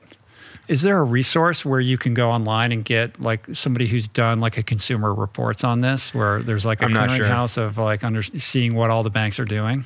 Yeah, I'm sure there There is. must I- be. Yeah, there must be. So my sister actually many years ago, before I started my foundation, before I started any of this stuff, um, she gave me this book called the Better World Shopping Guide, which I think is out Uh-huh. of print now, but at the time was this incredible resource where for any consumer product, including banking and things like that, you could flip through and basically see all brands listed from A to F.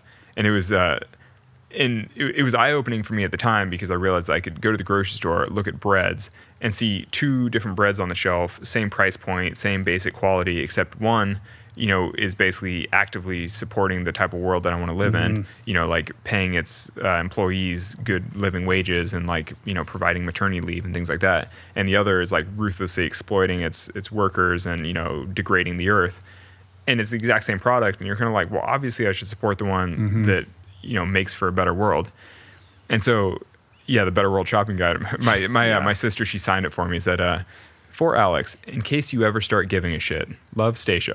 like it was a pretty classic, you know, because uh, especially when I was younger, I was just all a little more like Yeah. hard line. You know, I was just so focused on Yeah, climbing. look at you now. Totally. We're all about it. Yeah. Well, but that's that's the interesting thing about like the long gradual, you know, awakening. Like you just learn more and you start to care more about it, and then you know, Mm-hmm. yeah, and then sort of virtuous cycle.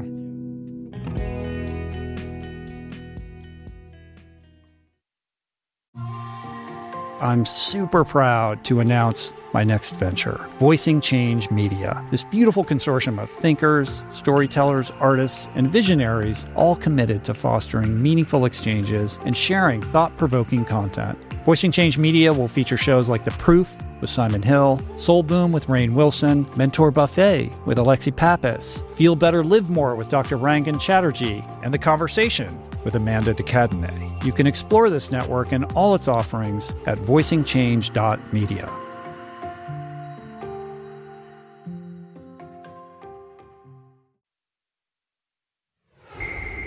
Well, that keys into something I think you wanted to talk about, which is like this personal choice thing. Yeah, Right. no. So it's funny because I've sort of come full circle on this a little bit because obviously I care a lot about personal choices. I went vegetarian because you know, or like sort of aspirationally vegan, Mm-hmm. basically, partially because I'm lactose intolerant, partially because, uh, you know, basically just it's a much lower impact for for diet. Um, you know, I changed my banking. I've you know changed all kinds of lifestyle things in an effort to to minimize my my personal impact on Earth. And even starting the Honnold Foundation was to some extent to know that I personally was doing as much good as harm. You know, because just by living and traveling to climb and all that, like obviously I'm having a negative impact on the world. And so I'd like to think that I'm doing as much good as as harm.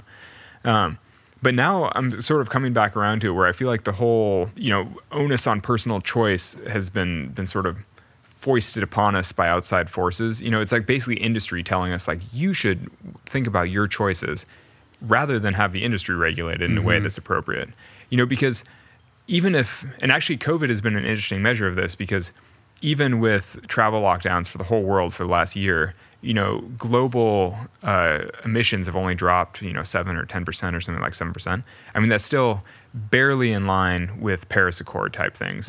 And so, if you think that all of human society has fundamentally changed for the last year, and we're still barely hitting the numbers that we pledged to meet for the latest round of climate accord, uh, you know, negotiations. You're kind of like, that's crazy. You know, what I mean, it just shows Never the scale of yeah, way. it shows the scale of real change Yeah. that has to happen, and that kind of thing only happens with policy because it's one thing for individuals to like choose the right product all the time, but it's another thing to just make sure that all the products have to be made well to begin with. Yeah. you know what I mean, like limiting pollution in different ways. But things like policy is also a, ref- a reflection of popular sentiment, right? Like if if people are thinking harder about their personal choices and that becomes more important, then culture reflects that and society become or or policy becomes a downstream kind of reflection of that.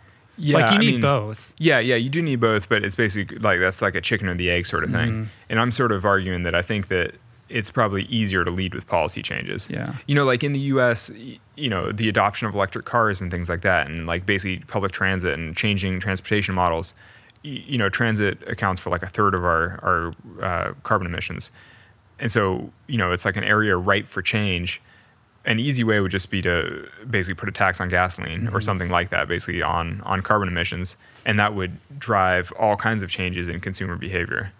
You know, rather than just hoping that individuals will go out and like buy a Prius or like Yeah. buy a Rivian or whatever. You know, it's like It's tricky though, man, when you have legislators who are, you know, beholden to their constituents and the lobbyists that are, you know, well funded to push a certain agenda on behalf of a, you know, a sector of the economy. And that's why these things move at a glacial pace. And I feel like like um, you know, voter pressure on our legislators is so important and that's why you do need to you, you you do need to kind of take these personal choices to heart and make them known so that there is Yeah. that pressure though yeah, I I agree with that. Though but I I'm- know what you're saying. I mean, it's like you can't move the needle on like I'm going to go vegan and this is going to solve the problem. Yeah, Like, exactly. work, exactly. Right? Yeah. Yeah, I mean, you going vegan is is a good step for sure, but it's like It's you know, good. The impact is Brazil tiny. Will, It's- will still there's a be sim- clear right. cut in the Amazon. Yeah, yeah, yeah. You know, it's like but it's also there's a symbolic power. Like when you you as somebody who so many people look up to,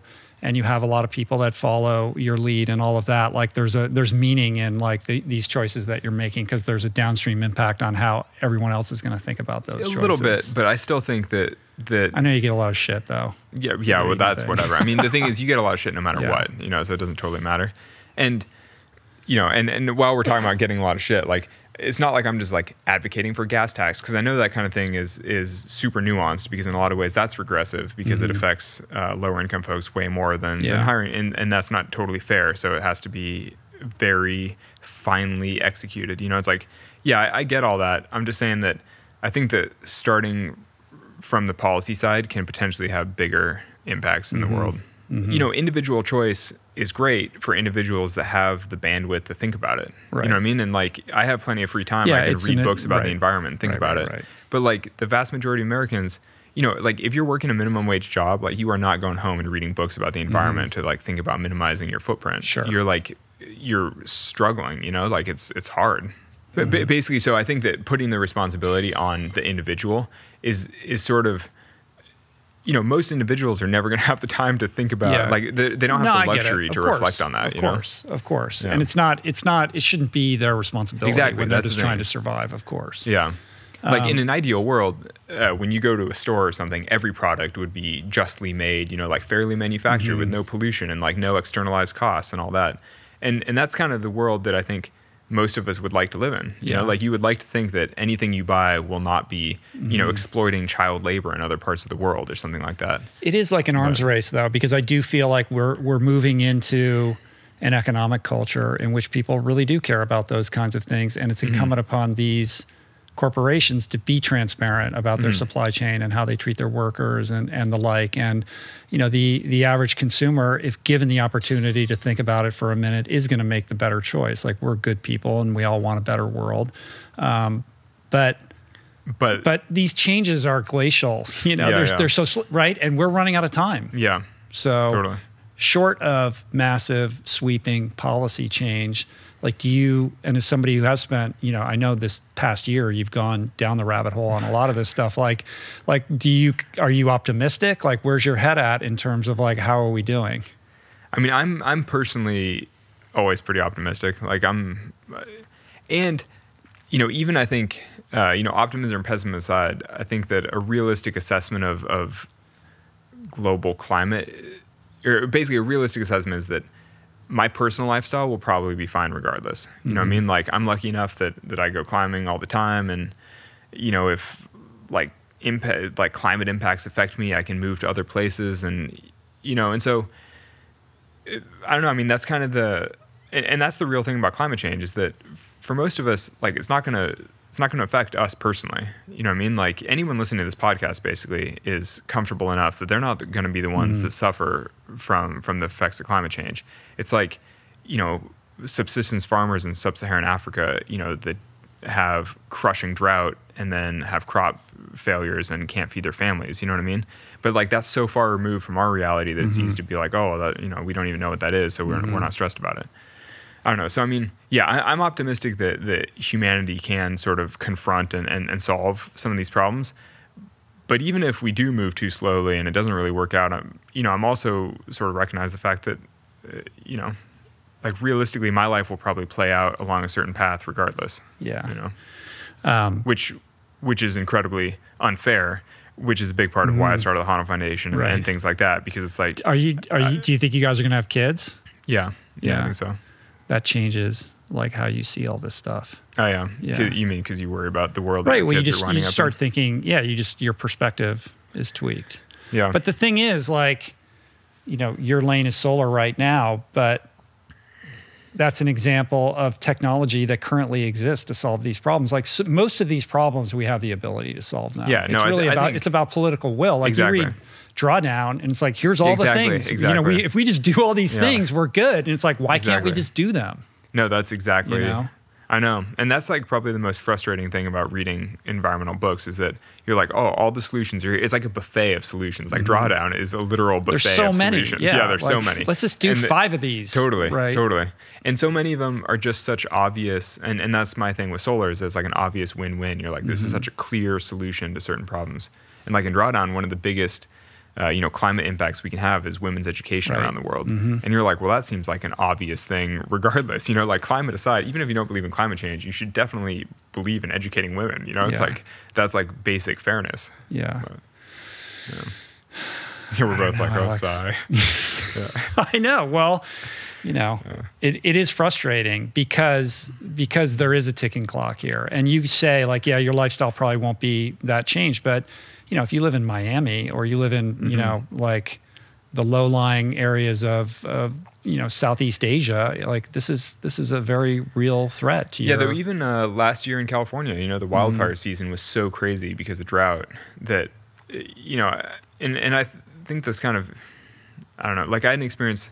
Um, my family has a place in in Tahoe that I like grew up going to this like cabin in, in in Tahoe, and last summer the wildfire smoke was so thick across the lake that you couldn't see the other side of, Yeah. of Lake Tahoe, and. Uh, at one point I saw this like party boat coming into shore that like a big like tug almost with like tons of people on it like partying on the boat like I don't really know what was going on but I sort of jokingly was like oh look it's climate refugees like escaping because it's like it looks like the ocean and it looks like a barge you know and it's like the kind of scene that you expect Uh-huh. to see in in uh, southern Europe you know Right. with like folks like Coming fleeing North Syria, Africa or something yeah. yeah exactly like fleeing to Italy and you know I was kind of like it's kind of tongue in cheek but then I was like this is kind of true you know it's like because Right. all these folks in the California sky it's is like, on fire. yeah, the sky's on fire, and people were bailing out of the Bay Area to try to come to the mountains, but then the mountains are on fire, you know, because the Bay Area was like crazy fire this year too.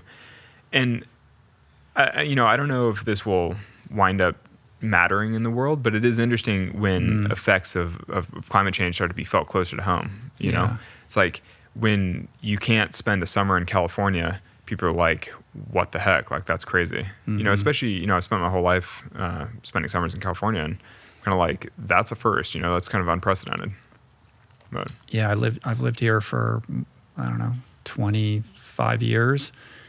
And the fire season when we had the big fires down here and had to get evacuated, it was bananas. Yeah, it's crazy. You know, crazy. I've gone through fires, plenty of fire seasons. That was completely another animal altogether. yeah, especially when you, when you consider that, I mean, fires are a natural part of the, the life cycle of the Mhm. forest. You know, it's like when you're in the Sierra Nevada, you're like, yeah, this is natural and it should be fine. And yet, you know, the sky is blacked out for, for almost a Mhm. month in Tahoe this summer. It was totally insane. And you're like, that's not natural. Like, Yeah, that's that's totally, that's, different. craziness. It's a different thing. Yeah. Um, switching gears a little bit. Yeah, yeah, totally. From, I from know, it's uh, like, environmental can we, how much apocalyptic. more can we dig into this? Dude, Um, I could talk about it all day. yeah, no, I, oh, I. I, yeah, like uh, I could too. It's like Um, super depressing, but also you know super important. You're like this is probably the most. we need to be talking about it. Yeah, exactly. You know, and if that just moves the needle with one person, that's a Mhm. win. You know, what else are we doing here? Like, what's the point of doing this about stuff? climbing, We could we talk about climbing. Yeah. Um, you are in a unique situation though because you did this crazy climb. Like, you know, how do you? And, and and your life is kind of devoted to iterative, uh, you know, difficulty, like continuing to put yourself in difficult situations and master those. Um, but you know, it's hard to trump free soloing El Cap. So like, you're, you know, what are you going to do? Like, how do you find? Like, how do you shift gears? And find meaning in a different way in this thing that you do. I mean, you've kind of already answered it. You're doing all these other things. You've devoted your life to these environmental causes. Like you live a very big life that is providing meaning not just for yourself, but for a lot of people. Um, but it is, you know, just from the pure like athlete mindset, like how do you get jacked up about like another adventure? when Um, you've climbed a mountain, you know, you literally climbed the mountain. Yeah.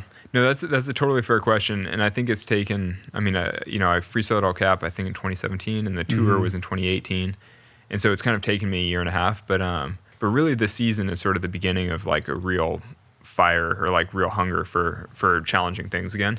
And so, um, I mean, you're right that nothing will ever trump El Cap. Like nothing, Yeah. nothing will be better than than El Cap. But um, you know, but there's still some other things that are pretty cool that I'm Uh-huh. excited about. And The world's a big place. yeah, exactly. And and actually, um, a couple of things I'm excited about right now are just at home, like projects in Red Rock, uh, which is the climbing area outside of Las Mhm. Vegas. And uh, you know, I mean, sometimes you just get inspired by certain things, and you're like, this seems crazy and really hard, but then you're like, I think I could do it, and then you're Mhm. like, can I do it? And then you have to find out if you can do it, and then. And, and really, that's like the, the whole joy of the process is the finding out. Like, well, can I do it? Like, is Uh-huh. it crazy? Let's let's find out. Right. Am I right in thinking that before COVID hit, you were thinking of doing the seven summits?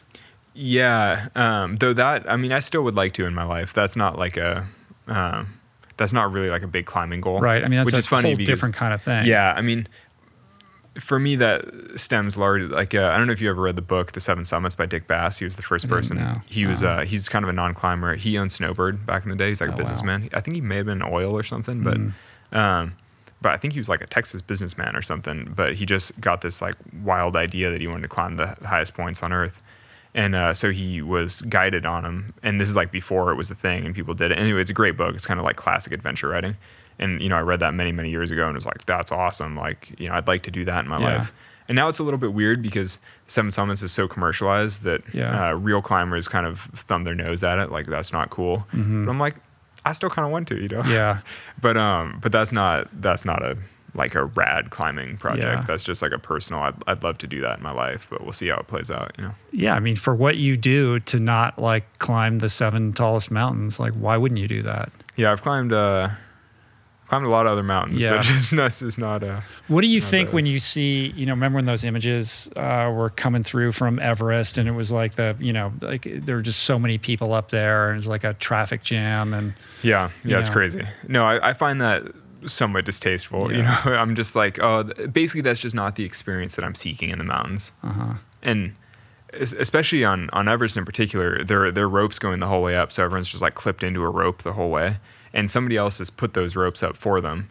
And so, you know, I personally have sort of mixed feelings about like outsourcing the risk and the challenge of climbing. Like, I don't want to pay somebody else to put the rope up for me. You know, it's like if I can't put the rope up myself, I probably shouldn't be climbing it. You know, and not to say that that's a standard that that all people should should hold. You know, because uh, you know, I'm sure, f and and I think climbing Everest is really, really hard, regardless. You know, I think that even if you are just following the rope that somebody put, it's still quite difficult. You know, it's challenging physical experience. But um, but I don't know. I just feel like if I want to go up there, I want to like actually climb something. yeah. Are are you gonna climb mountains? I don't think so. Why not? I don't think that's my thing, man. But you could. It doesn't, I don't, it doesn't, I mean, I could, but I, You've- you've got I don't feel the for it. pull. I don't feel like the allure. You don't care about world. getting on top of things. No, it doesn't I like, love getting that's on not top my of things. thing. Like I, I want to go like in the ocean and swim down, Oh, you know, that's not my thing. or swim across. But I don't think about going up that much. Hmm. It's different, you know. I went climbing a couple times with some friends, and I was like, I don't think this is for me. That's fair. It was weird. You But know? mountaineering though might be a yeah, like because that's basically like ultra running, you right. know, like trudging different. uphill as It's long different. as you can.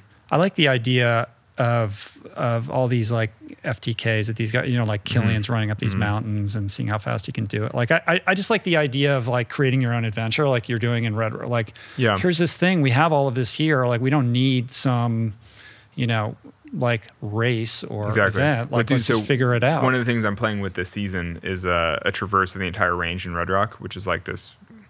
Actually, as the crow flies, it's probably only like 10 or 15 miles, like linearly, but you're going Uh-huh. up and over all these different peaks. And so I haven't quite pieced it all together yet because it's incredibly complicated route finding and climbing. And, and I'm, I'm climbing classic climbing routes and then down soloing other climbing routes and like going up and down to tag the different summits, but Right. also do a bunch of good climbs. But um, it's coming in at like 25,000 feet of vertical or something. And, Wow. um, it's like a really, really big traverse.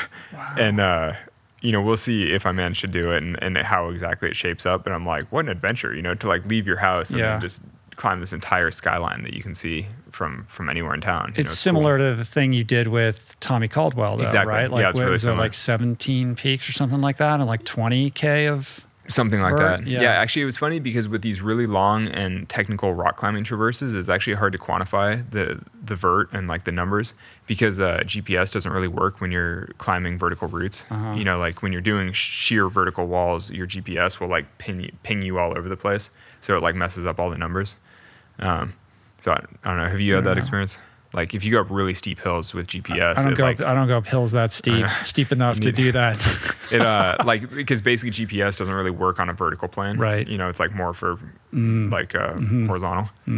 But um, and then the thing I did with Tommy last summer in, in Rocky Mountain National Park wound up taking us like 36 hours. So all of our devices died anyway because your batteries Right. don't last that long if they're tracking You- GPS. wasn't there like a you missed a drop off or somebody something There was a happened bit and of you a had like botch. no lights at night and stuff? yeah, we had well, more importantly, we had no pants, so we were like at 13,000 feet in running shorts all night, and it Oh, was uh, it was pretty character building. Yeah.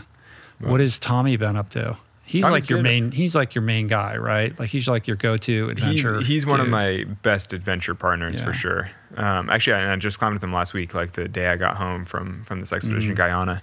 Uh, Tommy just happened to be in, in Las Vegas uh, climbing something, so we managed Right. to sneak out for a day. But um, he he's been doing some home repair. He's like Right. doing some. He's doing a plumbing project on his house. Hasn't been climbing that much this winter. Uh-huh. But uh, but he's always he's just such an incredible climber that you know even relatively off the couch, he's Mm. Just like you know he's done it his whole life. And are you um, doing back to the environmental stuff? Are you doing another podcast like with the Washington Post? With that, uh, I'm not sure. There's nothing know? official with that. I might be, and I might be, uh, yeah, basically interviewing uh, environmental leaders or, or sort of scientists about climate Uh-huh. change. I think, Yeah. which if it happens, uh, I'd be pretty excited about. But honestly, sort of intimidated because, you know, as you know, most podcasting is just chit chatting with people. You, you rarely have to know a subject super well. But the thing know. is, you don't have to hold yourself out.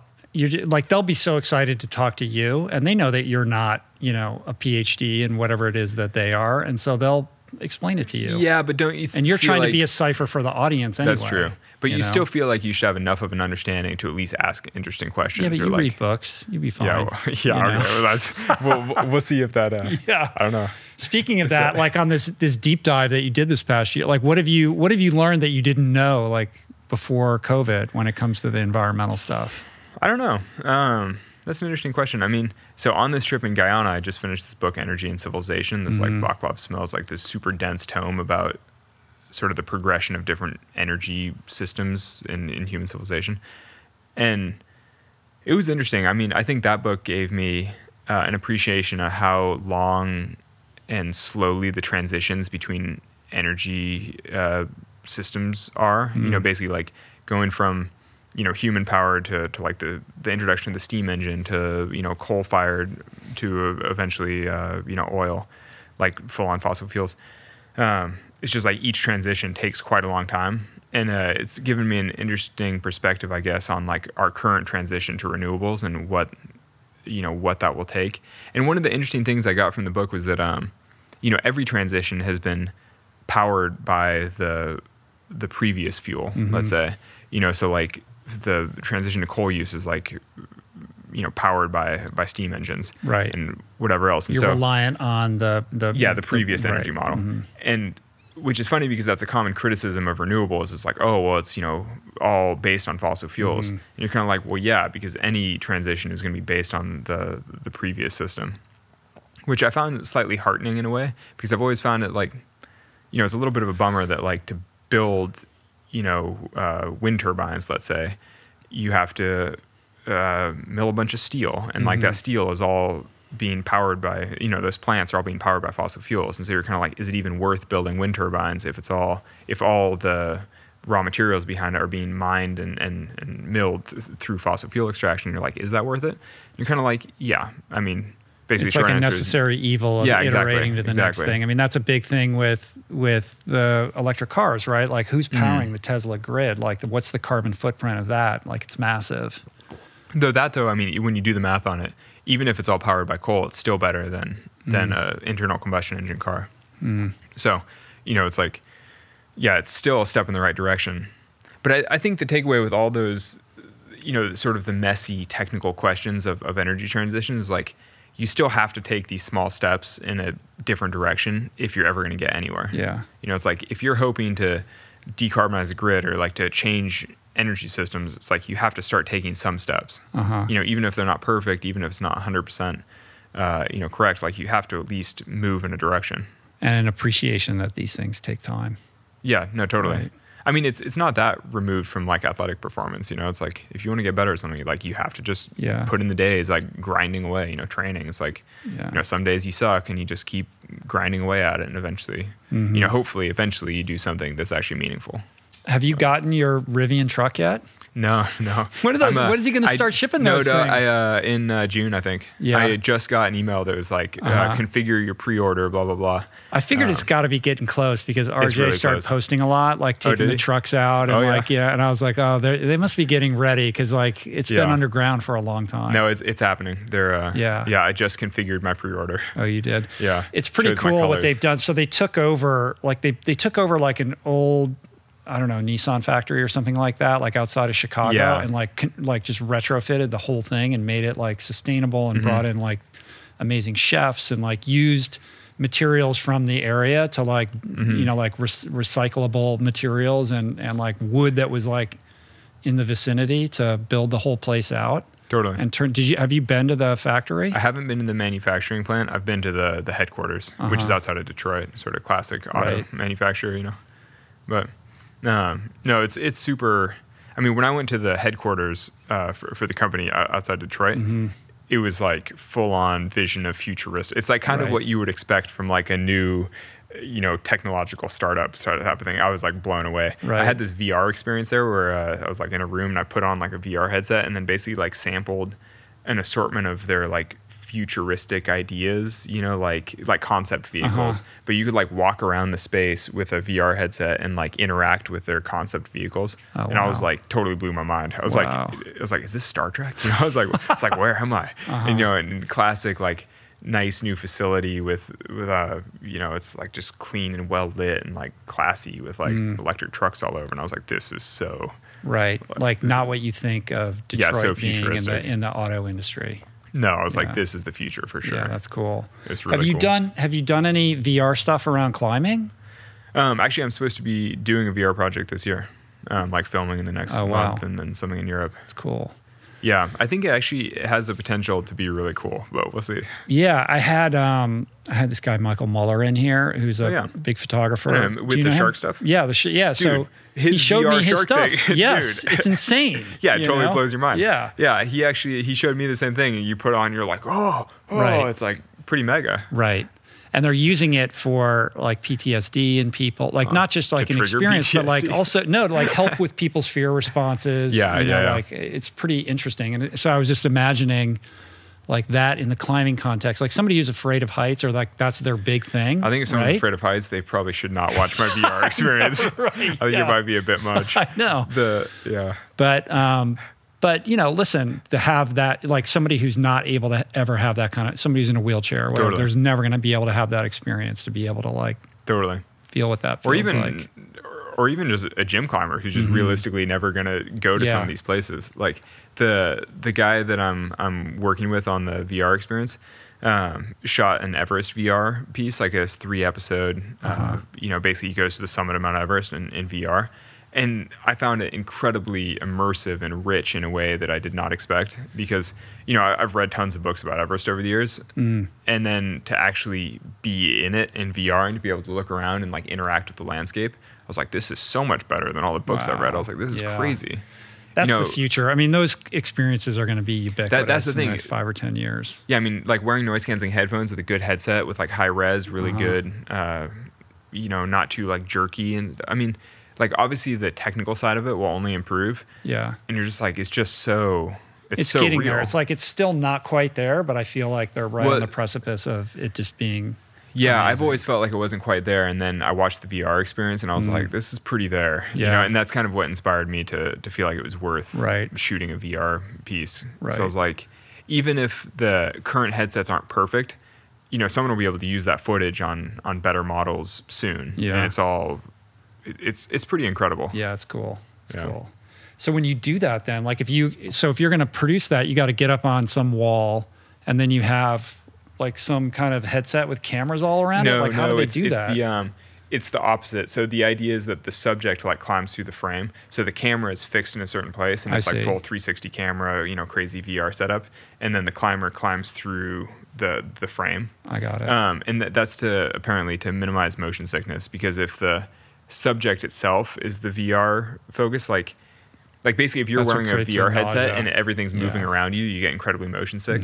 But if when you're wearing the headset, you feel like you're in a stable place and you're able to control the vision and like look around, Mm. and then you can just see someone doing an action in your frame, then Mm-hmm. it makes you way less sick. I see. But But how would they do that on a big wall? Like, I guess a lot, it's it's it's hard work. yeah, I would imagine. Yeah, you have to like rig a separate rappel line, you know, near the route, fix the camera to the wall, like Uh-huh. near the climbing route, and then sort of center the camera so that you're looking at the climber as the climber goes up the But wall. the camera remains static. Yeah, but the camera remains too? static. They, it seems like they could do some stuff with drones too. no, no, it's No. too shaky. Yeah. And uh, and the point is for the camera to stay totally static, because ideally, I think for the viewer, you they want to be in like a swivel chair or something, or like standing in a Uh-huh. room where they can fully move around at their own pace and the way they want.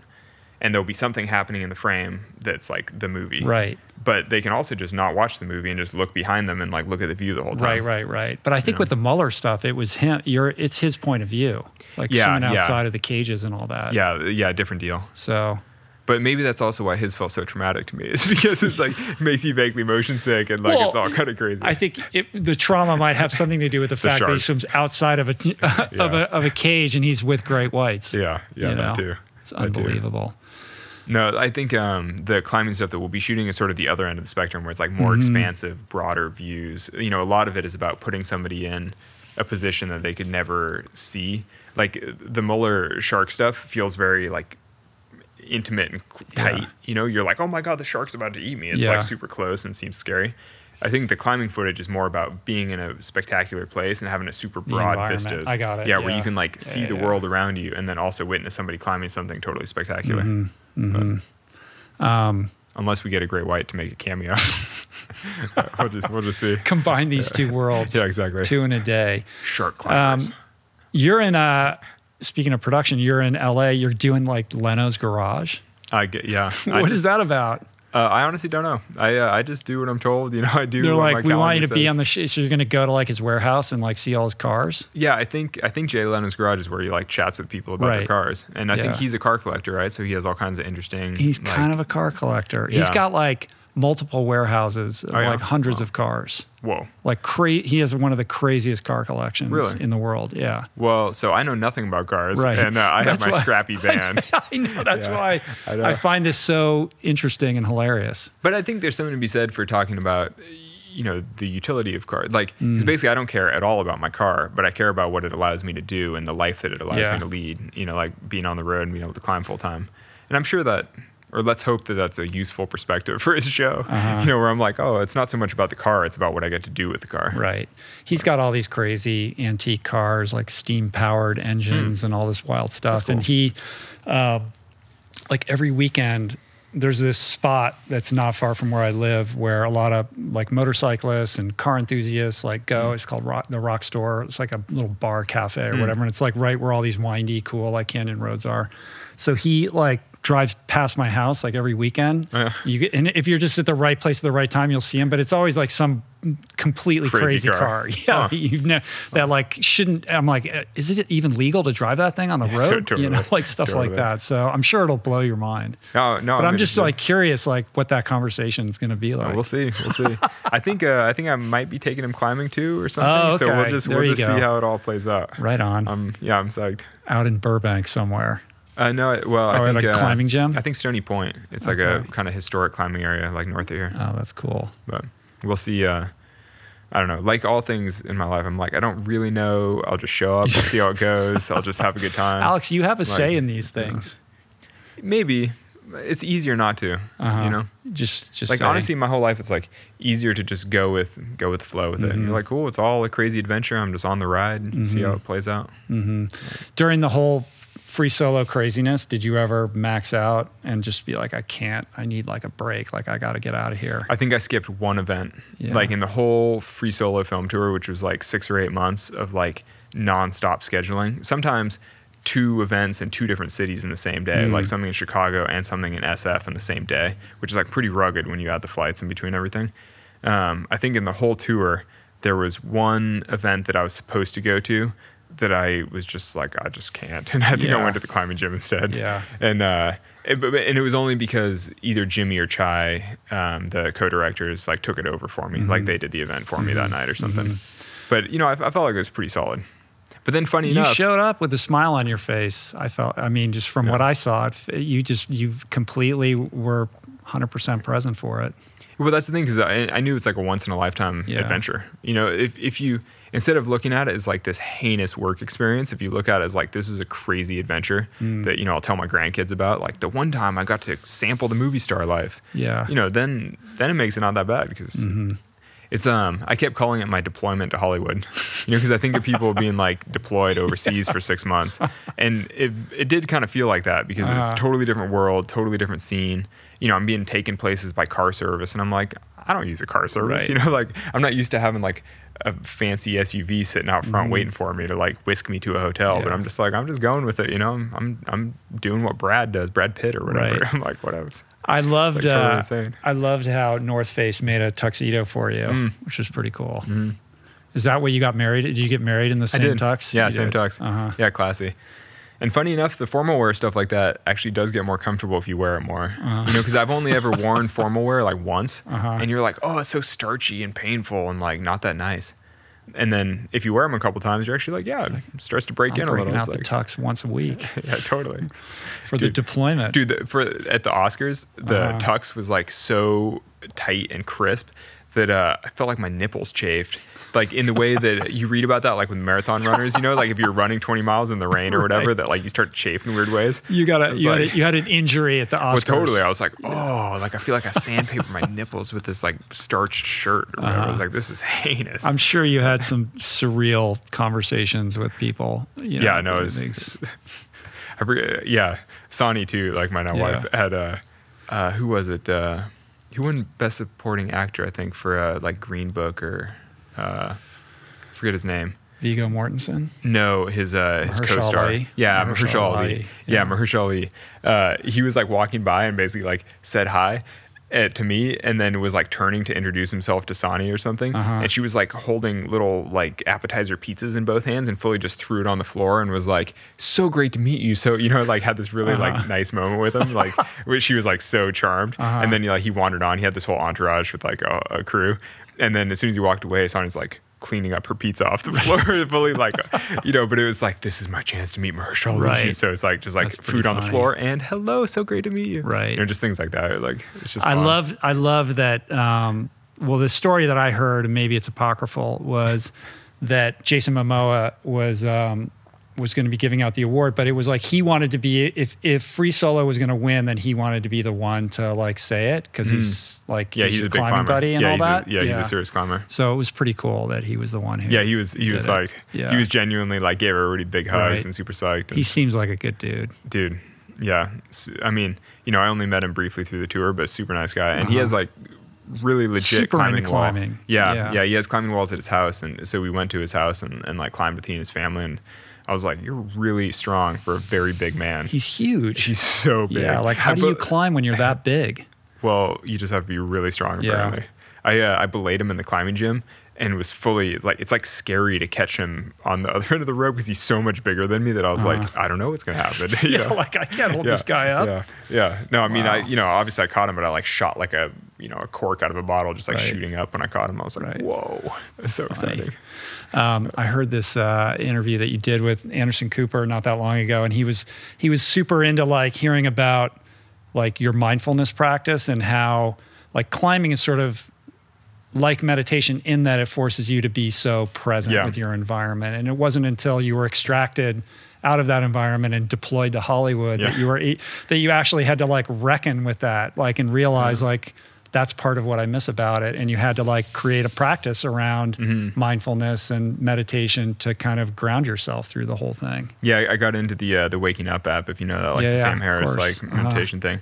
But um, but I can't remember if I talked about it with Anderson Cooper or not. But um, recently I, I kind of abandoned the app and abandoned Mm. meditation because I was like, I just don't know if I actually need that. Like now that I'm climbing full time again, But and now you're doing the, time. thing. You yeah, get exactly, that in a different exactly. way. But most people, you know, are like they're not living that lifestyle. Right? Totally. Well, I, I think for me personally, I was like, I don't know if I need to practice less attachment, you know, or like Uh-huh. or like be less because like I already give. That's not your malfunction. Yeah, exactly. Like that is not my problem. Yeah. You know, and I was like, if anything, I need more reasons to like care more to like get amped Uh-huh. up more, you know. And I was like, I think the time that I spend meditating could almost be better spent listening to like heavy rock and like thinking about climbing projects and like getting Uh-huh. psyched. So I was like, if anything, I need to be more Right. amped, you know, like especially 'cause, create like a counter programming app we, yeah, yeah, totally. for the too mindful people out there. Well, n- I'm not saying I'm too I'm not mindful. yeah, 'cause- I- I yeah, because I know what you mean. Because definitely in the, yeah, I mean, I'm far from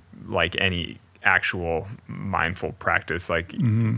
I mean, a lot of it, you know, I found just as challenging as anybody else to like f- stay. but fully the activity is that. what gets you into that headspace. Yeah, yeah.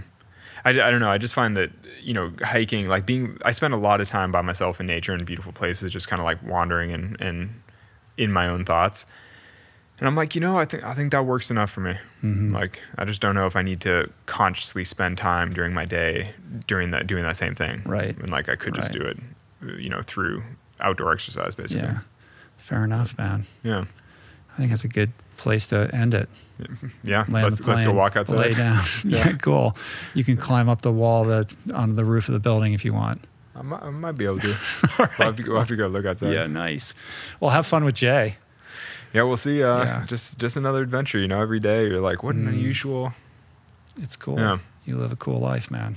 Well, it's just nice to have variety. You Mhm. know, variety's the spice of life. Yeah, man.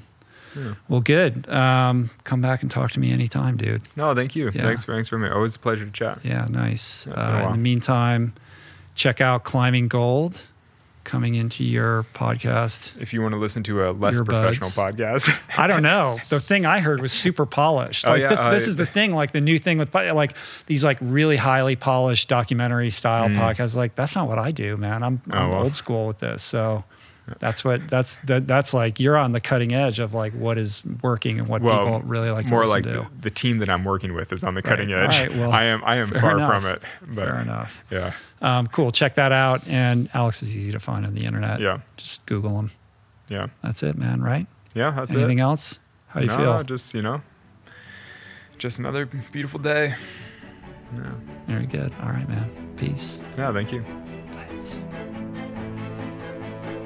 Thanks for listening, everybody. For links and resources related to everything discussed today, visit the show notes on the episode page at richroll.com.